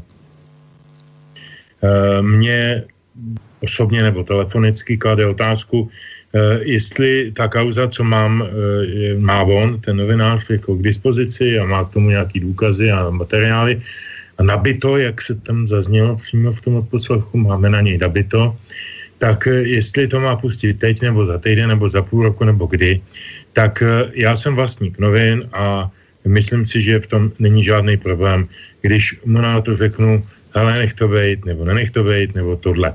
Eh, na druhou stranu, já jsem tam si dal velký, velkou, velkou práci s tím, abych si přeče, poslech ty odposlechy opravdu všechny. Teď mluvím o těch odposleších pana Přibyla. teď nemluvím o těch zprostárnách na, na Facebooku pod, pod nějakým pseudonymem, který je totožný s okolností s jménem Eh, člověka, který svědčil z Babišova ilustračního soudu na Slovensku, Schumann, Julius, tuším. E, tak o tom nemluvím. Já mluvím jenom o tom novinářství, o tom Přibylovi. Protože to, co na tom Facebooku toho Schumana je, to je prostě svinstvo a to, to bych se už pěnil, kdybych o tom mluvil. Tohle je, je eticky e, velice komplikovaná situace. Za prvé, a teď opravdu bych nechtěl být považován za advokáta ani Andreje Babiše, ani nikoho jiného, ale musím opakovat některé argumenty, které říkal třeba pan eh, ministr spravedlnosti eh, v České televizi včera, což je ministr za, za ANO, eh, který říkal velmi jednoduše, podívejte se, potíž je v tom, že za prvé, my nevíme, ze kdy jsou ty nahrávky. Určitě nejsou z minulého týdne, protože zjevně logicky jsou staré nejméně půl roku, protože se vztahují k nějakým událostem, které mezi tím už proběhly. Za druhé, nic z toho, co ten novinář tam jakoby nabízí Babišovi, se nestalo. Žádný kompromateriál na žádného z těch jmenovaných politiků sociální demokracie nebyl zveřejněný. Čili jakoby je, skutková podstata je víceméně nulová. Takže se bavíme, bavíme o, o, tak trošku o ničem. Za další, je, a to se mi líbilo zejména, pan ministr tam položil moderátorovi té relace Takáčovi takovou hrozně jednoduchou otázku. Ten Takáč mu furt říkal, a jsou teda pravdiví, nebo proč teda Babiš nedokáže, že nejsou pravdiví ty nahrávky? A, a teď mu ten minister říká, víte, pane Takáč, a teď si představte, jste doma v kuchyni, a teď e, něco říkáte, třeba, že se vám nelíbí tenhle nebo tam ten politik, nebo že byste ho nakopal, nebo nevím co. Jo, a teď já tam pošlu nějakého vašeho známého, ten vás natočí, do toho něco přimícháme, přimontujeme, sestříháme to a vydáme to. A pak řekneme, a ty, pane Tekáči, dokažuj, že ta nahrávka není autentická a že jsi to takhle nemyslel. Jo, a že není celá. Jo, my nevíme, jaký jsou ty celé nahrávky, my jsme je nikdo neslyšel, nikdo je neslyšel, jenom ten, kdo je stříhal. A my nevíme, kdo je stříhal. Tady je hromada velice problematických etických prvků, po který samozřejmě Vlk schodí ze stolu poukazem na to, že je Babiš politika, že si, ne, že si, že si s tím tím nemá absolutně zahrávat. No možná jo, možná ne. E, možná se chová opravdu velice, velice amatérsky a diletantsky že, že tímhle tím způsobem komunikoval s nějakým novinářem, já bych dokonce řekl, že to je důkaz, to není jenom Babišova věc, to je hodně častá choroba v české politice, jako velmi špatné kádrové politiky a kádrového instinktu a takového jakoby ztráty spolu sebezáchovy a nějakých takových základních principů, protože přece ten přebyl a všichni to o něm věděli, že to je člověk, který prostě se zabývá touhletou žurnalistikou, touhletou pátrací, zjišťovací a někdy docela nechutnou žurnalistikou na všech svých bývalých štacích práci, teda v právu, v týdnu, kdekoliv. Jo. A teď ho má prostě v malé frontě, má ho tam zřejmě s nějakým účelem, to je jiná věc, ale tak si sakra Hergot dám pozor jestli s ním mluvím a když s ním mluvím, co mu říkám nebo neříkám. Jo? A to já bych řekl, že to bylo to hlavní selhání Babiše, že prostě jako vůbec se s takovým člověkem uh, ušpinil. To si myslím, jako z mýho pohledu, jako, jako je, je základní, základní problém. Uh, ale, ale ten další základní problém, samozřejmě, to už na začátku říkal, že to pro něj není argument, ale já ho řeknu, když mi ho tak navíc, je v těch nahrávkách, kdo je pořídil. Eh, Přibyl tvrdí, že to nebyl on, Kroupa tvrdí, že to nebyl Přibyl, to je investigativní novinář z Českého rozhlasu, který taky má svoji zkušenost z toho, jak se dělá eh, tahle ten typ docela špinavý žurnalistiky a e, takže o tom asi může nějak mluvit vlastní zkušenosti. A tak my nevíme, kdo to natočil. My nevíme, kdo to přesně kdy to natočil. My nevíme, kdo to se stříhal, kde je zbytek toho na té nahrávky, na co ten Babiš reaguje. Jestli reaguje opravdu na ty, na ty e, přihrávky toho, toho přibyla nebo ne, jestli je to postříhaný, není. Já to prostě nevím. V tom vidím jeden vážný, opravdu vážný problém, že se tady operuje e, v poslanecké sněmovně s něčím, co je nejasný, nepodložený nebo velmi málo podložený nebo téměř nevyjasněný a dělají se z toho státotvorný a velmi zásadní stanoviska, ustanovení a výkřitky typu on lže, on ohrožuje demokracii, tenhle ten a tamhle ten. A přitom je z toho, čouhá z toho, jak sláma z bod, že za pár měsíců budou volby a dneska má ano 30% preference a, a Sobotka má 12% preference nebo 13%. Jako je to naprosto zjevný, proč to vzniklo právě teď. Jo, jako, takže, takže já si myslím, že úplně nejrozumější by bylo, kdyby, eh, kdyby eh, se to celé vrátilo prostě před bod nula eh, a ta vláda dovládla tohleto, tohleto období a ať ukážou voliči, co si o tom myslí. Jo, ale tohle pro mě je tak strašlivě uměle vyhoněný problém, který má jediný cíl odstranit Babiše. Tak ať ho zavřou, ať mu dokážou že se dopustil nějakého trestního činu. Sněmovna je dneska ve složení, že zcela určitě ho dokáže zbavit, na první dobrou ho dokáže zbavit imunity. Tak ať ho zavřou, dají ho do, do, do e, vyšetřovací vazby. Jo? A já vám ručím za to, že čím víc budou dělat tyhle ty akce, tím víc mu nahánějí sympatizantů, protože v Česku to tak hod funguje a e, jako on ty volby je schopný vyhrát i z vyšetřovací vazby, což pak to ty sobotkovi poradci nedokážou tak jednoduše identifikovat. No, takže já do toho budu muset stoupit jako, jako e, minulé, to znamená agentura e, pro uvádění věcí na pravou míru. Takže za prvně, e, jak snadný je, aby se řadový zaměstnanec dostal do přímého kontaktu k Babišovi. A to opakovaně podotýkám, že opakovaně. Nedá se identifikovat, kdy vznikla nahrávka číslo jedna, ale dá se identifikovat, kdy vznikla nahrávka číslo dvě. Tam je řeč o Vánocích, takže prokazatelně, prokazatelně někdy těsně před Vánocema. A před kterým? Před kterým? No, vzhledem, vzhledem k tématice, vzhledem k tématice, která tam je projednávaná, tak před Vánocema 2016. To se dá snadno doložit na základě těch témat, eh, kde například je řeč o Ludvíkovi, No, takže kdy pak asi byl minister Ludvík jmenovaný. Velice, velice jednoduchý. E, nahrávka číslo, číslo 3, tak tam musela vzniknout někdy po 8. únoru, protože je tam e, řeč o tehdejším e, šéfovi inspekce Bílkovi. Ten se vyjádřil v novinách, že skutečně byl dotazován při vyšetřování na to, co je na té nahrávce uvedeno. Čili ten byla to, byla to ta akce, eh, známá akce Bereta, že skutečně to, co je tam eh, na té nahrávce zní, tak skutečně on uvedl do protokolu, do, do policejního, čili ten citoval e, ze živého spisu, takže Babiš tvrdí, že nikdy v ruce neměl živý spis. Bílek potvrzuje, že to uvedl a mohlo to být jenom v živém spisu. Takže tom, a tvrdí, že u toho výslechu byl 8. února takže ta nahrávka musela být někdy po 8. únoru, že by ještě 8. února to vynesli ven, tak to je nepravděpodobný. Teďko, teďko k tomu, že ta nahrávka může být sestříhaná, to samozřejmě být může. A e, to nikdo nevylučuje, jenomže je tam spousta věcí, které e, jsou e, dokazatelné, že se od, odvíjely. Petře, ty říkáš, že Pelikán argumentoval tím, že se žádná z těch věcí nestala tak si to poslechně ještě jednou, tu dvojku a trojku a zjistíš, kolikrát je tam řečeno, že se to použije až před volbama. A volby ještě nemáme, takže ještě, ještě, pořád, eh, ještě pořád je čas. Je, já jsem si to nepsal, takže, takže jsem zapomněl, co jsem chtěl říct dál. Jo, teďko, teďko k Přibylovi. Eh, četl jsem analýzu Přibylova působení eh, v Mladé frontě dnes. Já nevím, jestli eh, bylo uvedeno, že napsal 142 článků nebo 242 článků. Nemůžu si to najít na internetu, protože jsem na tom technicky tak, jak na tom jsem.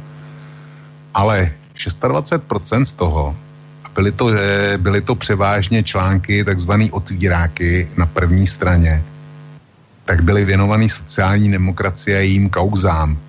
Například eh, koupě hotelů v Krkonoších a podobně. Byly to, byly to celostránkový články. A mimo jiné, který, který psal Přibyl, to nebyl žádný řadový pisálek. A je velmi neobvyklý, aby i novinář v jeho postavení eh, plesl takto šéf-redaktor, tvrdí, že neměl, eh, neměl sebe menší náznak, že by se přibyl, scházel přímo s Babišem. Šéf-redaktor o tom nevěděl. Ale Babiš se scházel teda s tímhle, s tímhle eh, relativně teda Nímandem z redakce. To je, to je zvláštní a řešili tam, řešili tam tyhle věci. Tak ten přibyl 26% svých článků, říkám, řada z nich byly otvíráky na první straně, tak věnoval, věnoval kauzám e, spojeným se sociální demokracií. A mimo jiné, taky on byl ten, který stál za e, tím známým fotem a článkem skandalizujícím ministra vnitra Chovance, že někde v bordelu s nějakou, e, s nějakou e, tamní zaměstnankyní něco má. Ta e, ta fotka, která byla uveřejněna, tak ta se velmi rychle ukázala jako fotomontáž. Ten článek samozřejmě byl lživý a autorem toho všeho byl pan, pan Přibyl, teda, aby bylo jasný. Takže jestliže dneska Andrej Babiš říká, on to byl agent na mě nastrčený, tak je zvláštní, že ten agent dělal takovouhle práci, měl takovouhle mimořádnou pozici, vyráběl takovýhle články. A eh, rozhodně teda eh, kdybych měl věřit tomu, jestli pan Přibyl eh, připravoval ty kampaně, o kterých je tam řeč, nebo ne, tak eh, můj postoj k tomu je jasný. To ukazuje už ten, už ten skandál s Chovancem. A přečetl jsem si taky ještě něco, něco jiného. Když byl v týdnu, tak eh, jak si tam jeho pověstí otřáslo to, že týde, že napsal nějaký podobný kauzy, když byl v týdnu který nakonec skončili u soudu. A tam se třikrát za sebou ukázalo, že pan, pan Přibyl si to buď částečně nebo zcela vylhal. Ten, to merito věci. Takže to je, to je pan Přibyl, ale hlavně Babiš nepopřel, že se s tím člověkem sešel, musel se s ním sejít opakovaně, proč asi, řešili spolu zajímavé věci, Eh, přibyl, když se ukázalo, že byl vyhozen, eh, že, eh, že prostě je z toho průšvih, tak byl okamžitě vyhozen, ale Mladá fronta ani Babiš nepopřeli ty nahrávky. To až, to až potom posléze jako začali mluvit o sestříhání a kde co si. A e, prostě my jsme se dneska dostali, dostali do situace, že média jsou používány e, jaksi tou té nejšpinavější práci říká, já umím žít se stranickým tiskem. Já umím žít i, dejme tomu, s tiskem, který řeší nějaký, nějaký zájmy. Ale neumím žít s tiskem nebo s médiama, který jsou používaný jako likvidační na svý, na svý politický odpůrce. Pak se ještě vyjádřím k tomu, co říkal, co říkal Petr ohledně, ohledně veřejných zakázek a, a dotací. Země s nejmenší mírou korupce jsou tradičně skandinávské země.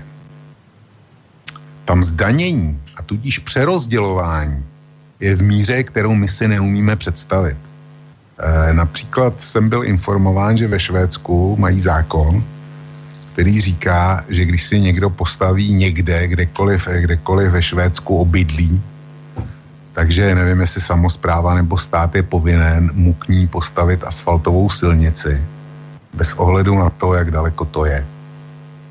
Čili to je Švédsko. Ku podivu, ve Švédsku naše problémy eh, s rozkrádáním veřejných peněz nemají. Při vyšší míře zdanění, při vyšší míře přerozdělování, takže eh, problém není v tomhle. Problém je v tom, jak eh, se sami chováme veřejným penězům a co všechno tolerujeme těm, kteří ty rabují ty veřejné peníze. To je náš problém. A e, já sice jsem zásadním nepřítelem e, Andreje, Andreje Babiše v politice a život mi z mýho hlediska dává za pravdu. Ale ku podivu jsem za ním velmi nekompromisně stál, když chtěl zavést EET, protože se domnívám, že daně by se zkrátka platit měly. Ale Andrej Babiš jako takový je skutečně nebezpečí pro naší demokracii. A e, my se buď posuneme směrem k normálnímu státu, k normálnímu demokratickému státu, který nebude, který nebude ideální, ale budete, budeme tam mít aspoň nějakou rovnost šancí a zejména teda nějakou, i když vím, že velmi malou, ale přeci jenom rovnost, rovnost před zákonem. A nebo zkrátka pomažeme na Ukrajinu, kde všechno bude patřit několika málo oligarchům. A to je, je směr, ke kterému fungování Andreje Babiše v politice eh, jak si nás směruje. A tím, jak používá tisk, svůj tisk nebo své mediální impérium, tak nás to tam hrne obrovským způsobem. A můžeme si, můžeme si e, říkat výmluvy typu, my nevíme, jestli ta, ta nahrávka je sestříhaná. Vždyť se, vždyť se ještě nic nestalo. A jak, e, když budete, e, pane redaktore, něco říkat v kuchyni, tak jak potom vyvrátíte, že se, že se to nestalo. Prokazatelně se s ním Babiš sešel, prokazatelně řešili, tyhle, ty, řešili velice citlivé věci. Prokazatelně se tam domlouvali, domlouvali eh, kompra, jejich nasaze, jejich časování a jejich dopad. To je, to je z toho jasný. Jak říkám, minimálně dvě ty nahrávky se dají velmi přesně časově lokalizovat. Čili ten kontakt byl opakovaný. No, Na spoustu toho jsem zapomněl, ale dobře, nechme to. Bude Petr, Petr iste reagovať, len ešte chcem taký takú doplňujúcu vec k tebe, Vočko, že ja som sa dočítal, že zajtra by mala zasadať niečo ako rada, my máme také, že rada obrany štátu, vy to máte tiež, uh, práve v súvislosti s týmito nahrávkami.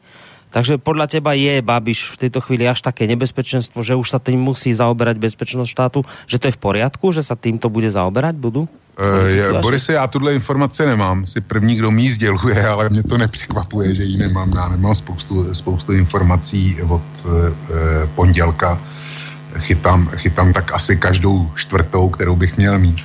A jestli se, jestli se bude zasadat uh, Rada obrany, uh, já si myslím, že to pro Radu obrany dneska už téma je. To, to za prvně, protože minimálně je zjevný, že unik, unikl velmi citlivý spis. Jo, to jsem zapomněl.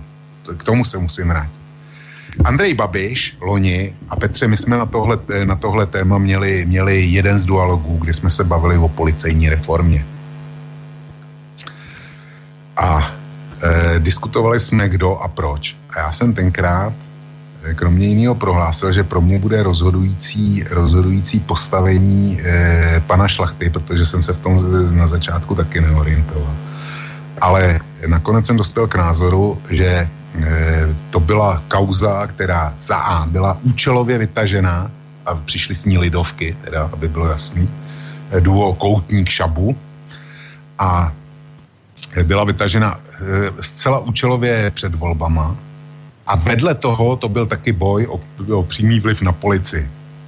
A Jistě si dobře vzpomeneš na to, že jsem říkal, že pro mě bude naprosto rozhodující, kde skončí Robert Šlachta, jediný podle Babiše neúplatný policajt, eh, který, který opravdu vyšetřuje stylem padně komu padně, že pokud skončí někde v e, nějakém privátním sektoru nebo ve státních službách, který nebudou mít nic společného s Andrem Babišem, že si řeknu ano, v pořádku, tak eh, Robert Šlachta eh, eh, tomu šlo opravdu o věc. Ale pokud skončí u Babiše, že to byl pouze boj o policii, naprosto účelový boj a předvolební kauza. Dneska víme, že Robert Šlachta skončil jako šéf speciální vyšetřovačky na celním ředitelství. Mimochodem, to je vyšetřovací služba, která má v některých ohledech daleko větší kompetence než policie ke spoustě úkonů nepotřebuje na rozdíl od, eh, od eh, policie schválení soudu nebo eh, státního zástupce. A Andrej Babiš velmi tlačil na to, aby vybavil tuhle celní vyšetřovačku stejnýma kompetencema, pokud jde o podávání návrhu na žaloby a tak dále, jako má, jako má policie, což mu zatím teda nebylo, nebylo schváleno. Tak tam skončil Robert Šlachta.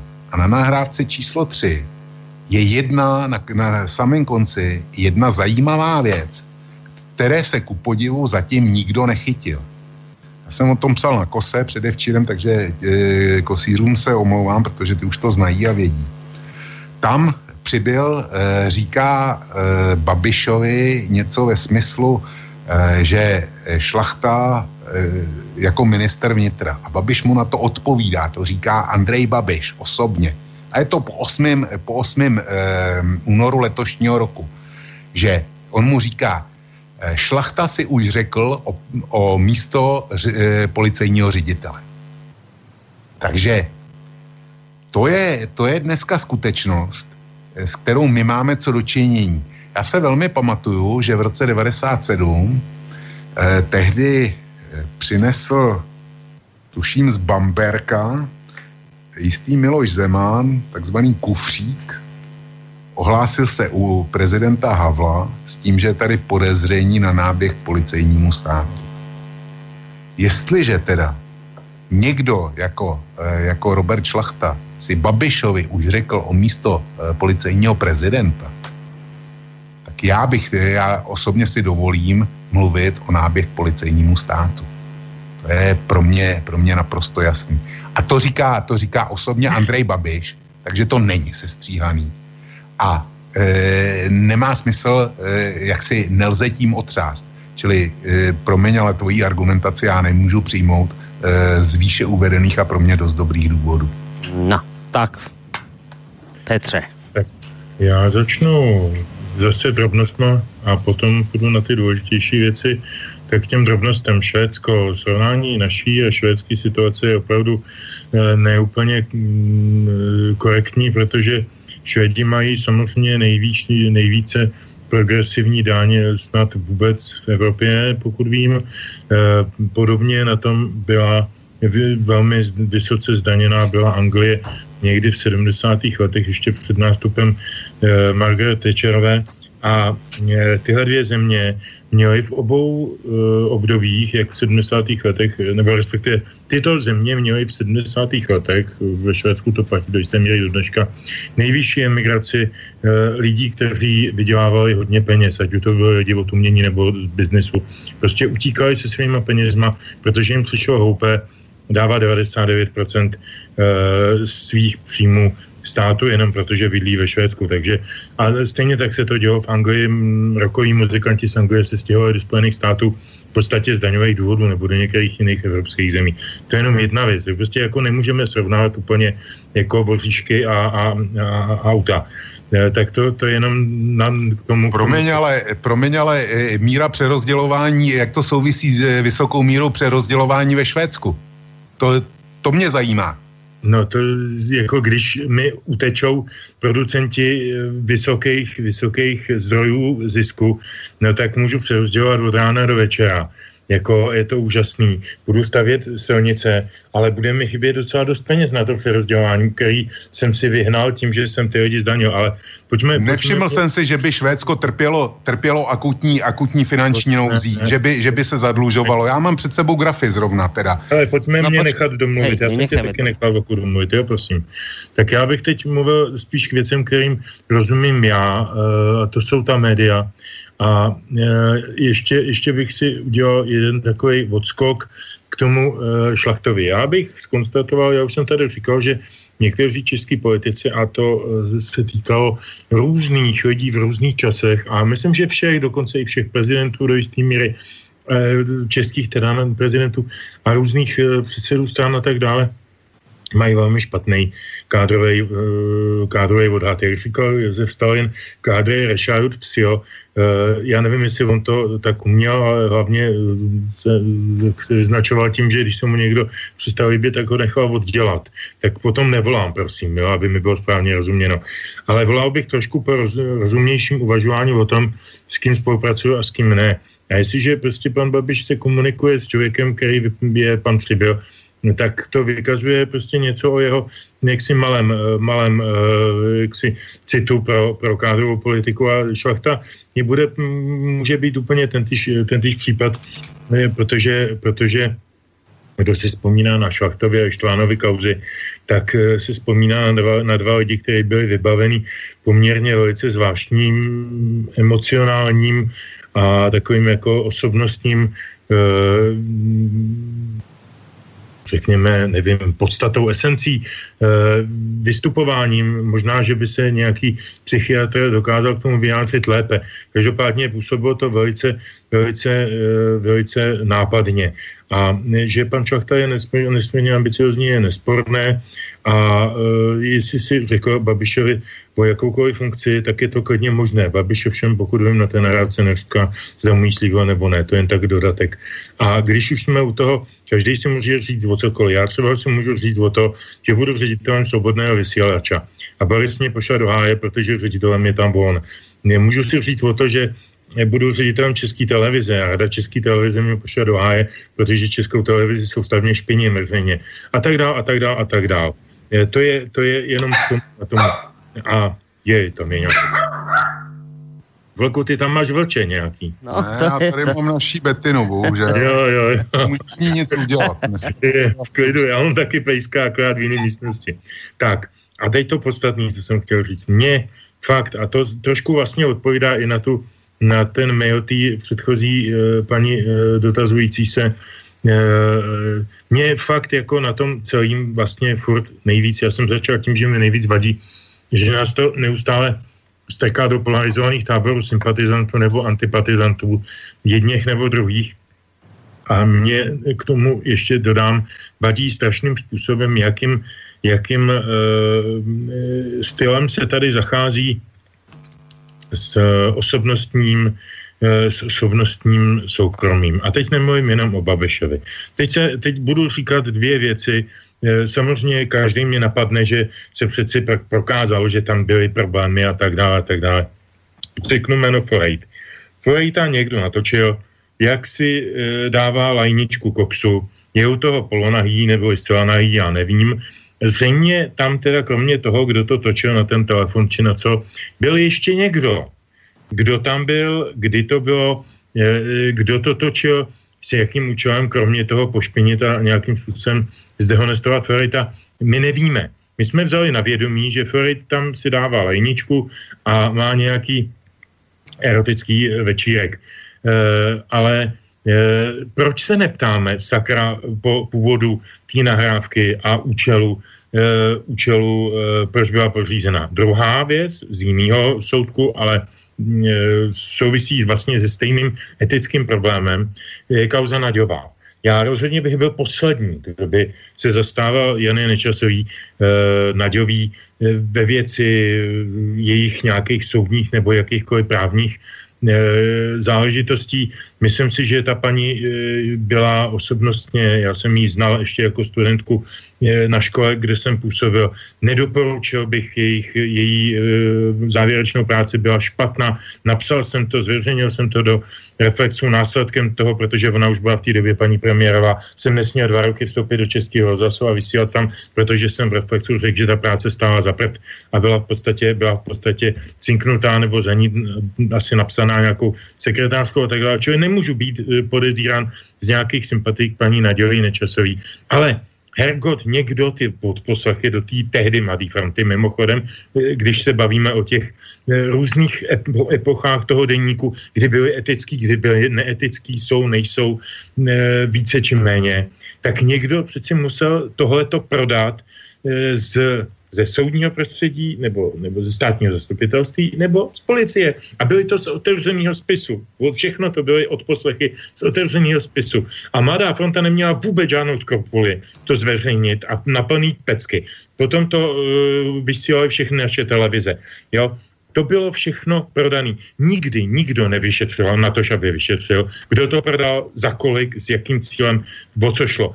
Já ne, nespochybnuju obsahy těch odposlechů. Já říkám, že je absolutně nemorální tyto věci tolerovat a k těmto věcem se stavět jako, že to patří k naší báječné demokracii. Protože prostě jako když vyšťouráme jakýmkoliv účelovým způsobem na, ko, na kohokoliv, jakýkoliv svinstvo, tak prostě bojujeme za demokracii. Jo, ale musí, musí to být v náš prospěch. A u toho teď chceme, u toho základního latinského qui prodest, komu to slouží? Komu slouží obsahy e, od poslechu Babiše.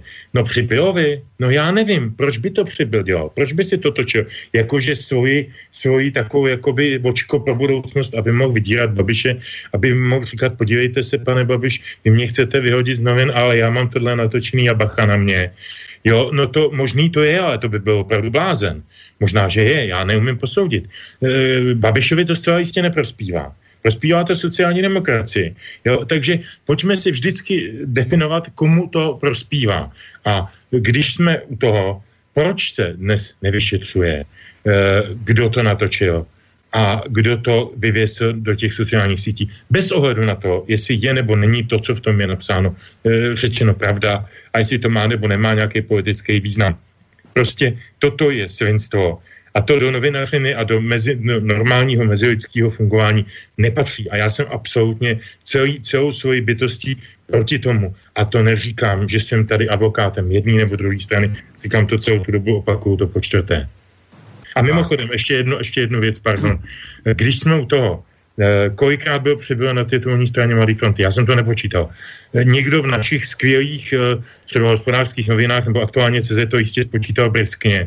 A mě by docela zajímalo, kolikrát byl na titulní straně e, někdo v hospodářských novinách jako pan Šídlo třeba nebo podobně, což to hospodářské noviny, stranický list e, TOP 09, jak víme, tak e, a kolikrát tam byla federovaná tematika? Ano, Například, protože víme, že Kalousek a Babiš jsou e, proti poli.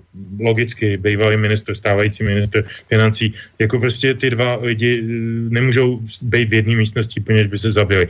Pochopitelně, já tomu rozumím. Ale proč nikdo nepočítá, kolikrát se za stejný období na titulní straně stranických novin, hospodářské noviny, stranických novin TOP 09 objevili kompro nebo nějaký jiný věci o Babišovi nebo o Anu. Já mám k dispozici, tohleto číslo já nemám, já si to neumím spočítat a nebudu teď vymýšlet, ale Eh, dávám to do placu jako, jako, jako otevřenou řečnickou otázku. Proč to nikdo neporovnává? Hmm. Já mám k dispozici eh, statistiku výskytu lidí z hospodářských novin za posledních ro- rok zhruba eh, ve vysílání České televize. Tam, když se do události komentářů po, pozve nějaký novinář, který má komentovat nějakou politickou událost, tak ve všech těch za toto období, o kterém mluvím, mám to, mám to k dispozici, takže není žádný problém, e, tak e, ve všech těch rubrikách vítězí pan Šídlo z doby, kdy byl v, e, v hospodářských novinách.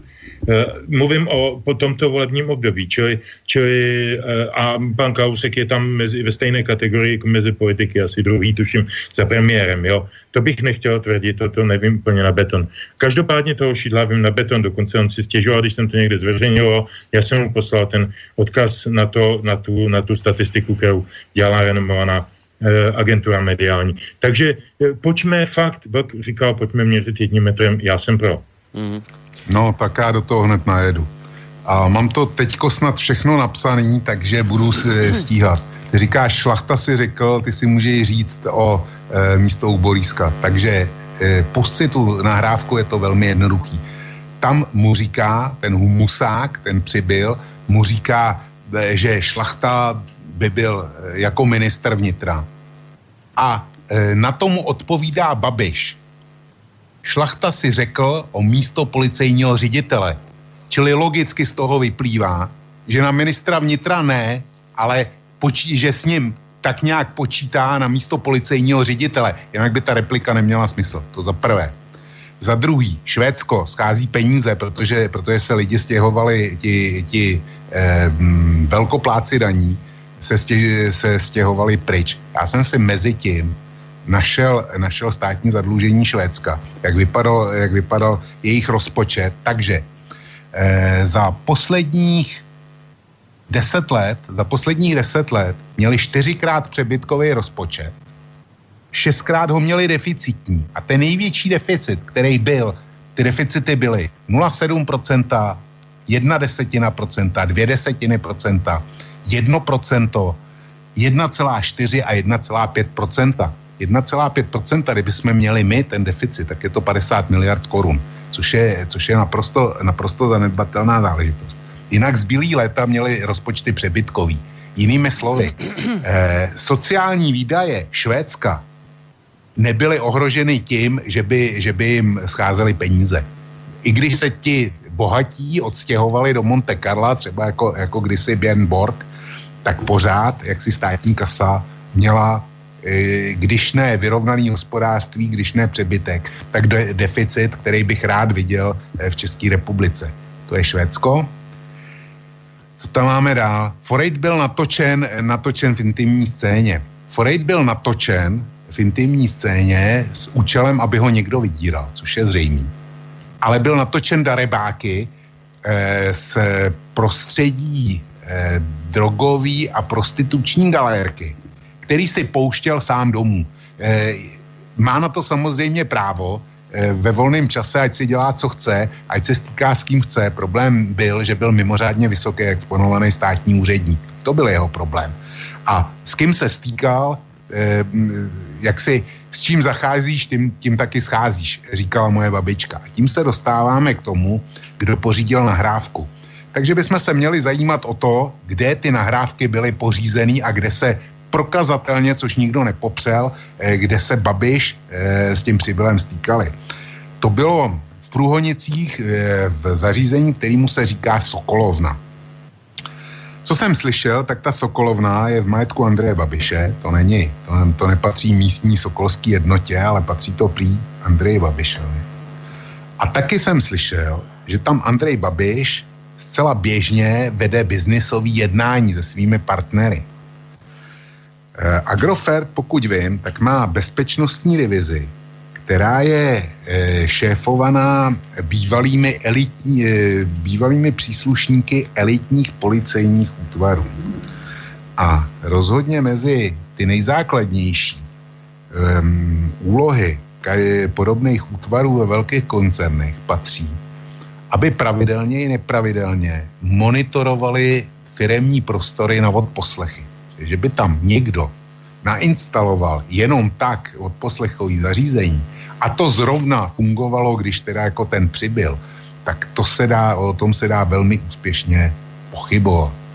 Říká se, že, nebo respektive takhle, e, různí lidé se vyjadřovali k tomu, e, jak ten odposlech asi vznikl. E, předpokládám, že si Petře slyšel jméno plukovník Almer. To byl, to byl, to byl šéf e, speciální sekce ministra vnitra, e, tý technický, která se specializovala na pořizování odposlechů a, a technického zajištění sledovaček a tak dále. A ten prohlásil o tom, a je to dohledatelný, že to byla amatérská nahrávka, že profesionální by vypadala jinak, že to je amatérská nahrávka.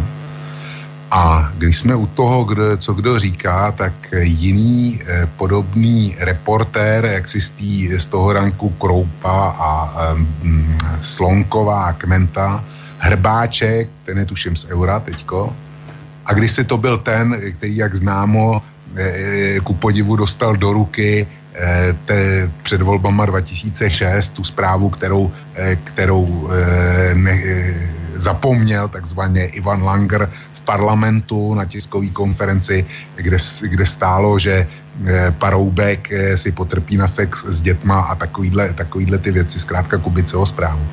Tak to je Herbáček. A ten, eh, ten napsal článek, kde, kde konstatuje, že všechno svědčí na to, jestli to nahrával opravdu, opravdu ten humusák. No a když už si citoval Kroupu, tak Kroupa, jak si jedna z jeho teorií, jak to uniklo ven, píše, že je dost pravděpodobný, že e, za to může přibyl sám, protože stejně měl prodat svůj notebook a je velice pravděpodobný, že bohužel nepříliš důkladně smázal disk a ten, kdo ho koupil, tak se, tak se k tomu dostal, co tam měl. Takže e, tolik, e, tolik e, faktický věci a teďko e, k Naďový a k tomu e, těm odposlechům, který měla policie, jo, ještě si taky říkal, že to, že to nikdo nešetří. Není to pravda. Šetří to speciálně v souvislosti s tou třetí nahrávkou, kde je citovaný, citovaný spis. Tak to je jedno šetření, které bylo zavedené, kde teda se šetří okolnosti pořízení nahrávky, únik toho spisu a tak dále. A vedle toho se to, by se to šetřilo i tak, protože Andrej Babiš jak si podal um, podnět k šetření u státního zastupitelství, takže se to šetří. Tak a teďko, teďko k té nadějový a kuniklým odposlechům. Samozřejmě špína není to, že to policie natáčela. Špína je, že to uniklo na veřejnost. To je bez debaty.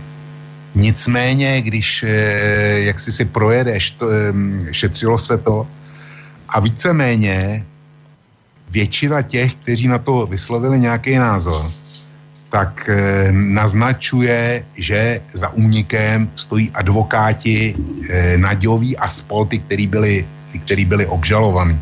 Že to mělo vůbec diskreditovat celý vyšetřování a, a zkusit umožnit, aby se s těma poslechama e, naložilo jako s těma v případu rád.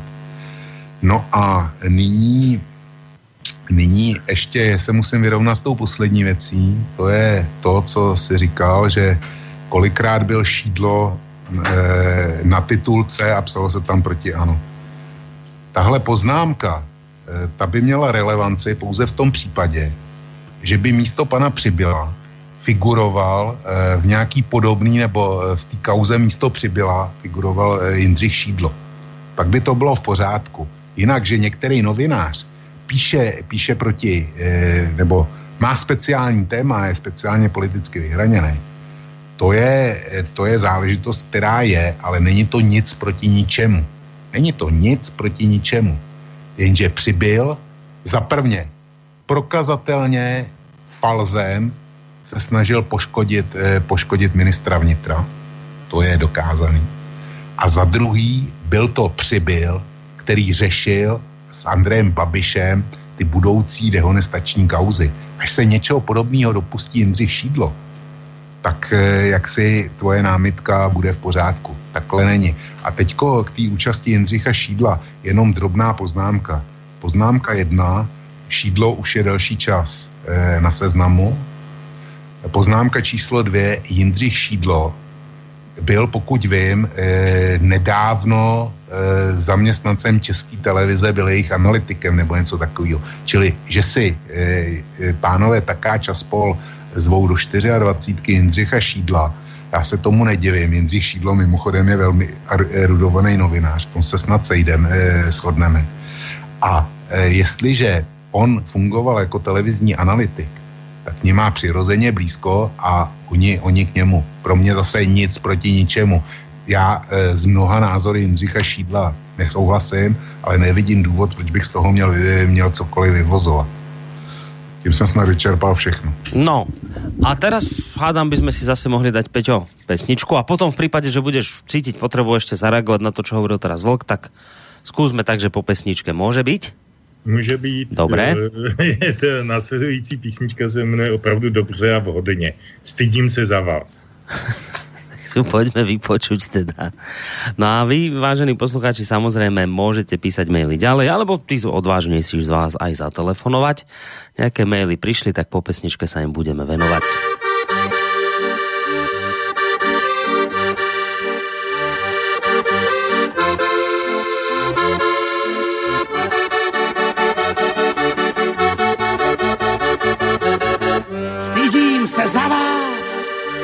Co zvete se lidi, váš Bůh je mamon, páteř je křivá. Stydím se za vás, co zvete se lidi, váš Bůh je mamon, váš Bůh je lichva. Nežraný ve fraku, jak rysa z kanálu, opile lezeš ven, Syflis vládne vám, je to král lokálu.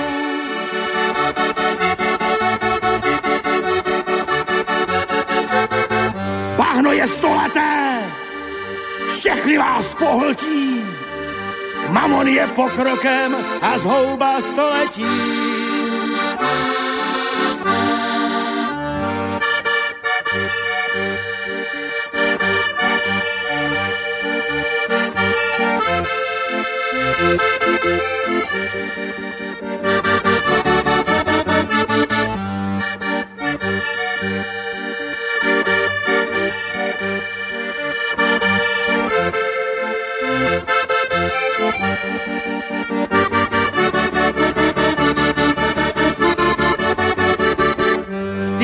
Se za vás, co zerete se lidi, váš Bůh je mamon, páteř je křivá. Stydím se za vás, co zerete se lidi? Váš Bůh je mamon, váš Bůh je rychlá.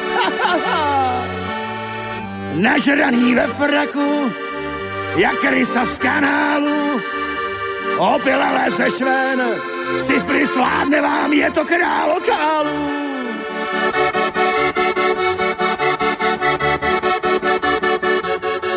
Bahno je stoleté, všechny vás pohltí, mamon je pokrokem a zhouba století.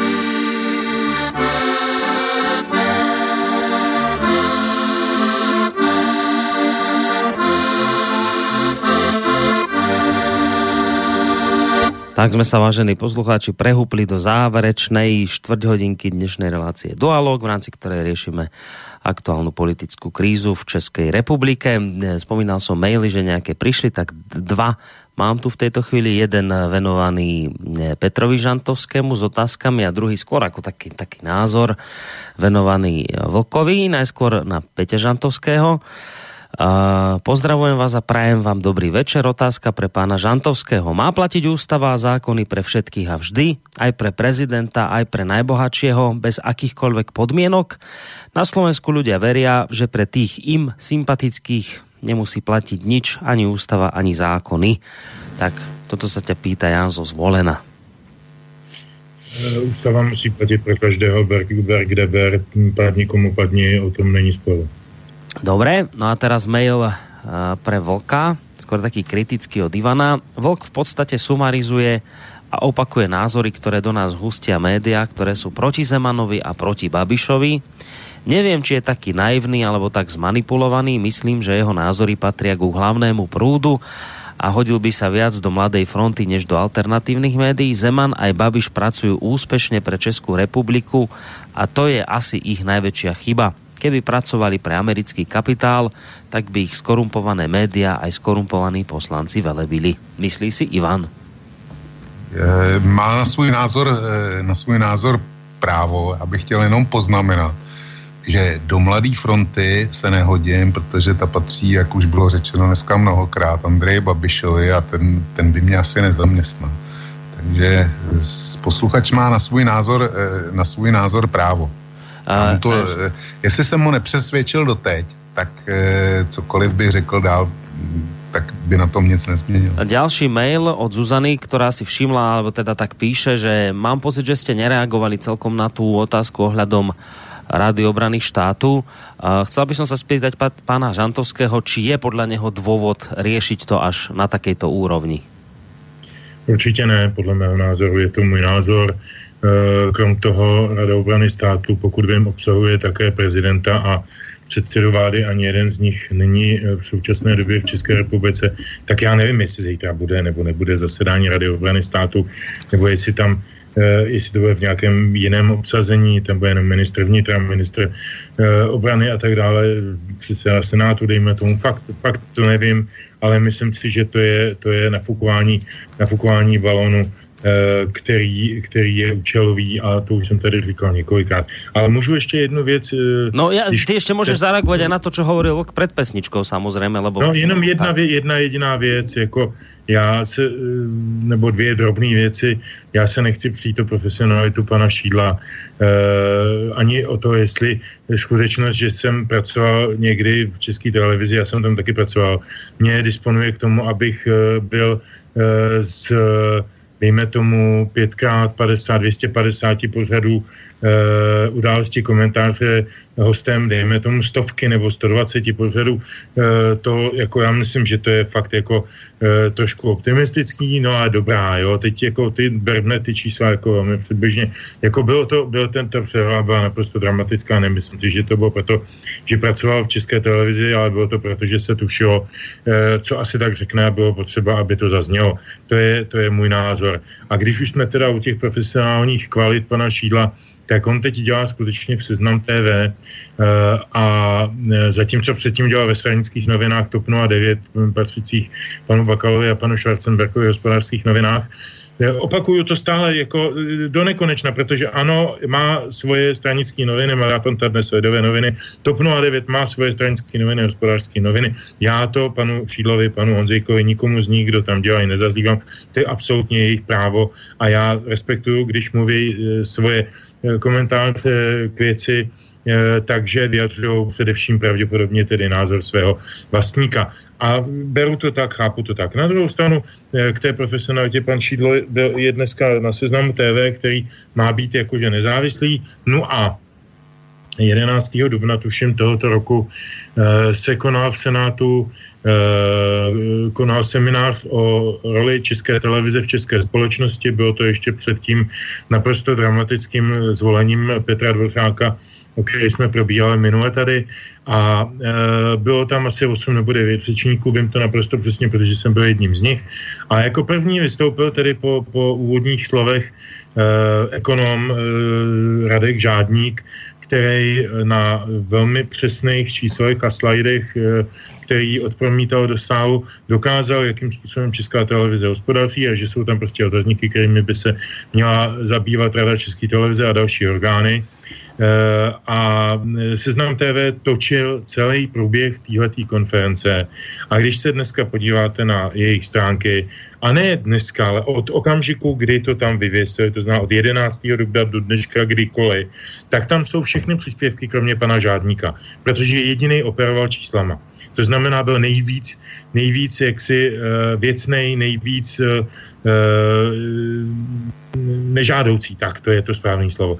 Takže já bych o té profesionalitě v případě takhle brutální a takto jednoznačné cenzury fakt pomlčel.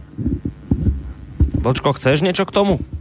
No, no, já jenom drobnost. Já tady mám před sebou složení eh, bezpečnostní rady státu, rovná se teda ta rada obrany, předseda, tak, tak. předseda premiér, místo předseda, místo předseda vlády a minister zahraniční.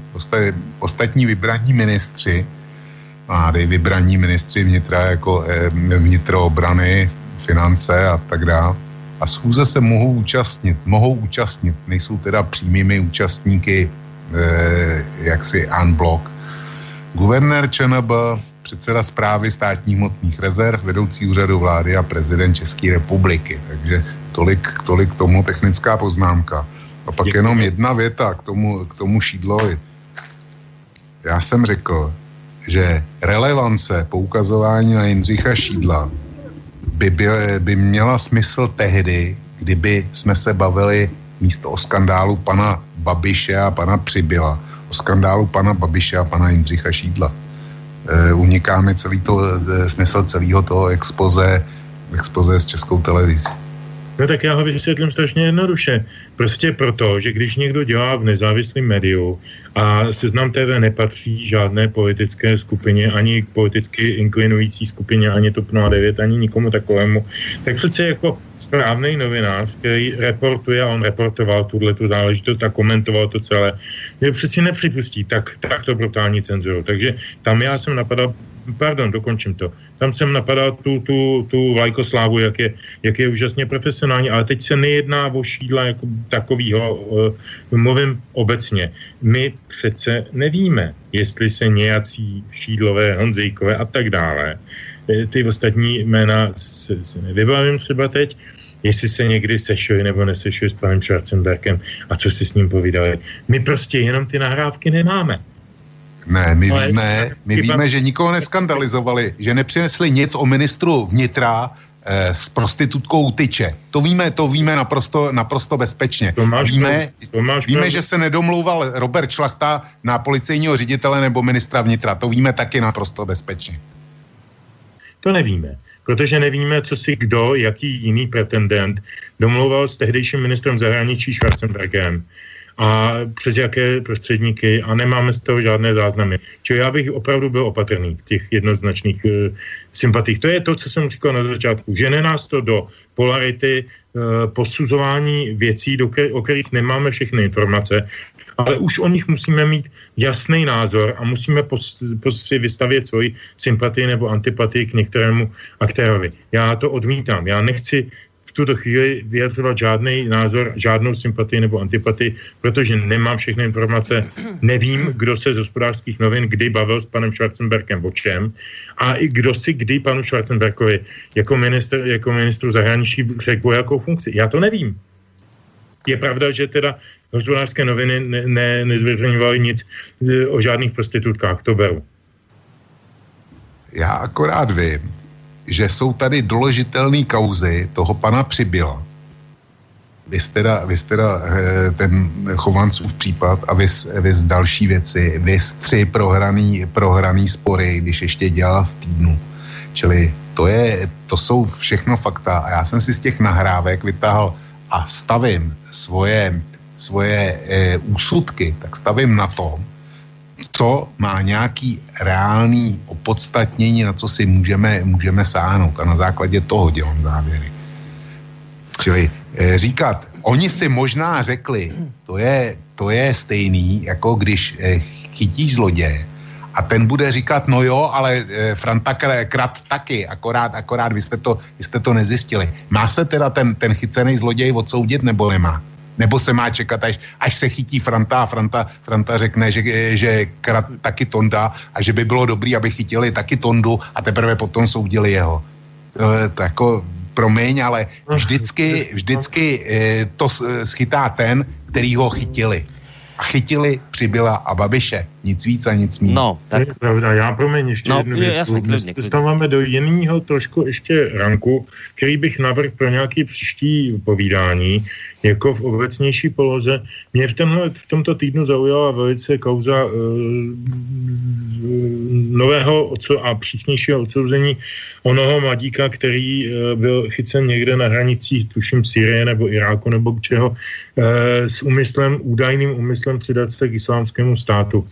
Uh, on se nepřidal k islámskému státu. A teď máme etický problém, že my jsme ho odsoudili na pět let, aniž bych tím vyjadřoval sebe menší sympatii k islámskému státu a jeho, jeho členům nebo pretendentům nebo komukoliv v žádném případě, prosím, aby to tak nebylo vykládáno.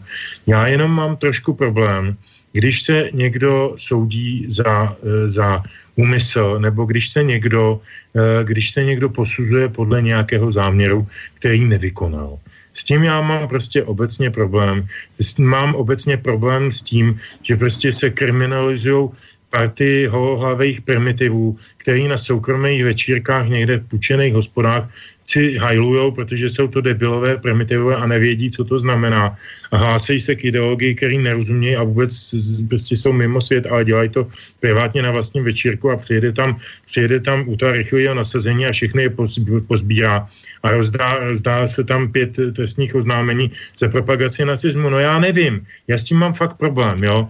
Když tehdy sebrali toho mladého kluka, který vydával nějaký bolševický blok a mluvil tam o třídním boji a o komunismu a marxanismu a o těchto věcech, a bylo mu, já nevím, 19 nebo 18, 17, co já vím, to je fuk. Vydával si to doma, prostě v obýváčku si to psal někde do počítače a oni ho sebrali a dali mu podmínku za to, že šířil, eh, šířil politiku nebo ideologii nepřátelskou k určitým skupinám osob.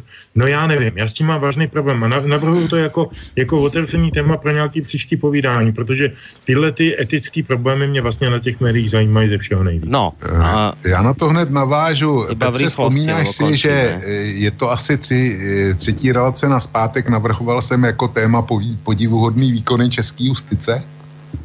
Uh, ano, beru tě za slovo. Dobre, a inak keď ste už pri tej justícii, ja túto tému ukončím otázkou na vás dvoch. V rýchlosti mi odpovedajte. Neviem, či ste zachytili tú informáciu, to je teraz čerstvá vecička. Zeman potvrdil, že o milosti dvojnásobného vraha Kajínka. Počuli ste to už? Jo, pro mě naprostá katastrofa. Katastrofa, Petr, pre teba?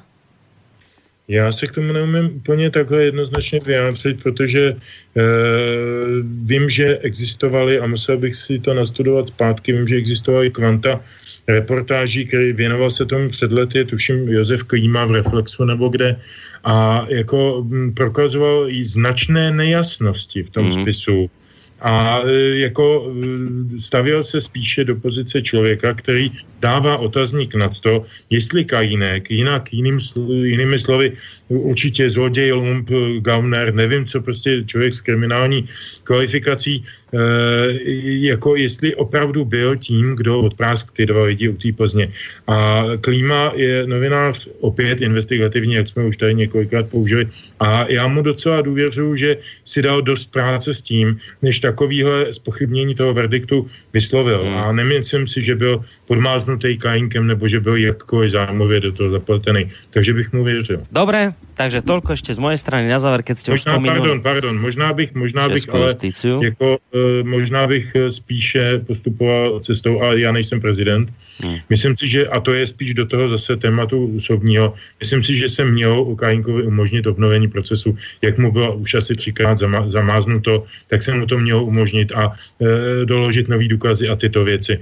To si myslím, že by bylo poctivější než, hmm. než prostá milost. Dobre, takže na dnes vám obidvom veľmi pekne ďakujem a Peťo, ty ešte na záver, akou pesničkou sa rozlúčime? No, tak uh, už jsme tam jednou měli nějaký USA, tohle to je písnička, která se jmenuje Vlajka hvězdnatá. Uh, on ten Jim emigroval skutečně potom po, po velmi nepříjemných nátlacích státní bezpečnosti, kdy ho donutili podepsat i nějakou formu spolupráce a, a myslím si, že jak byl, jak byl to chlapec proletářský, jak už jsem říkal, tak prostě si některé věci, některé symboly vykládal možná i naivněji, než by si je vykládal dneska, ale to je vedlejší, ta písnička na závěr docela hmm. sedne. Takže ďakujem vám ešte raz obidvom. Tebe, Peťo, maj sa pekne, ahoj. Eh, zdravím tebe, zdravím Vlka a všechny posluchače a posluchačky a moc se těším na příště. Vočko, a tebe takisto na tvoje aktuálne detašované pracovisko. Maj sa pekne, ahoj a do počutia. Děkuju, eh, dobrou noc tobě, Borisku. Jinak eh, ještě jedna informace by měla zaznít. Zítra Aha. by měla být hodina Vlka. Ano. Bude v sobotu. Tak. Bude, vážení bude, bude v sobotu, zcela výjimečně. A jinak děkuju Petrovi Žantovskému, bylo to dneska bojovný, přesně jak jsem předpokládal.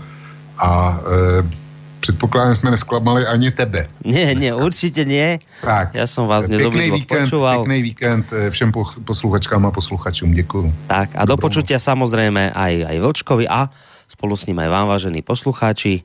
Ešte pekný zvyšok večera vám pre Boris Koroni.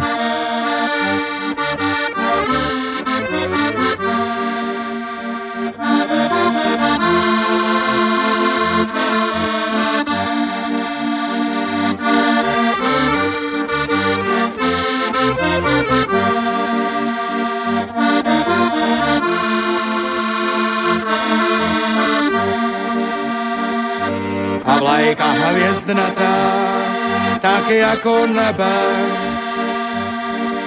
Černý kříž, vzpomínka, která zebe.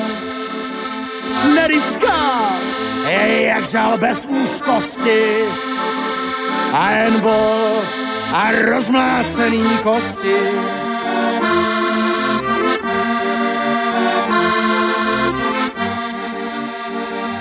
Kolem tebe choděj starý lásky, v obličeji přibývají ti vrázky a dávno protřený máš svoje džiny a nemáš chuť kupovat síny. Však lajka hvězdnatá, tak jako nebe. Černý kříž, vzpomínka, která zebe nelidská, je jak žal bez úzkosti a jen žal a rozmlácený kosti.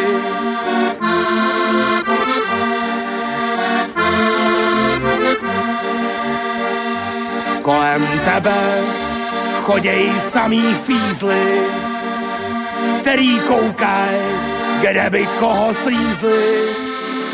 Zemi, kde je strašná nesvoboda, zemi, kterou neoblejvá voda. Však lajka hvězdnatá, tak jako nebe. Černý kříž, vzpomínka, která zebe. Neliská, jak žal bez úzkosti a jen bol a rozmlácený kosti.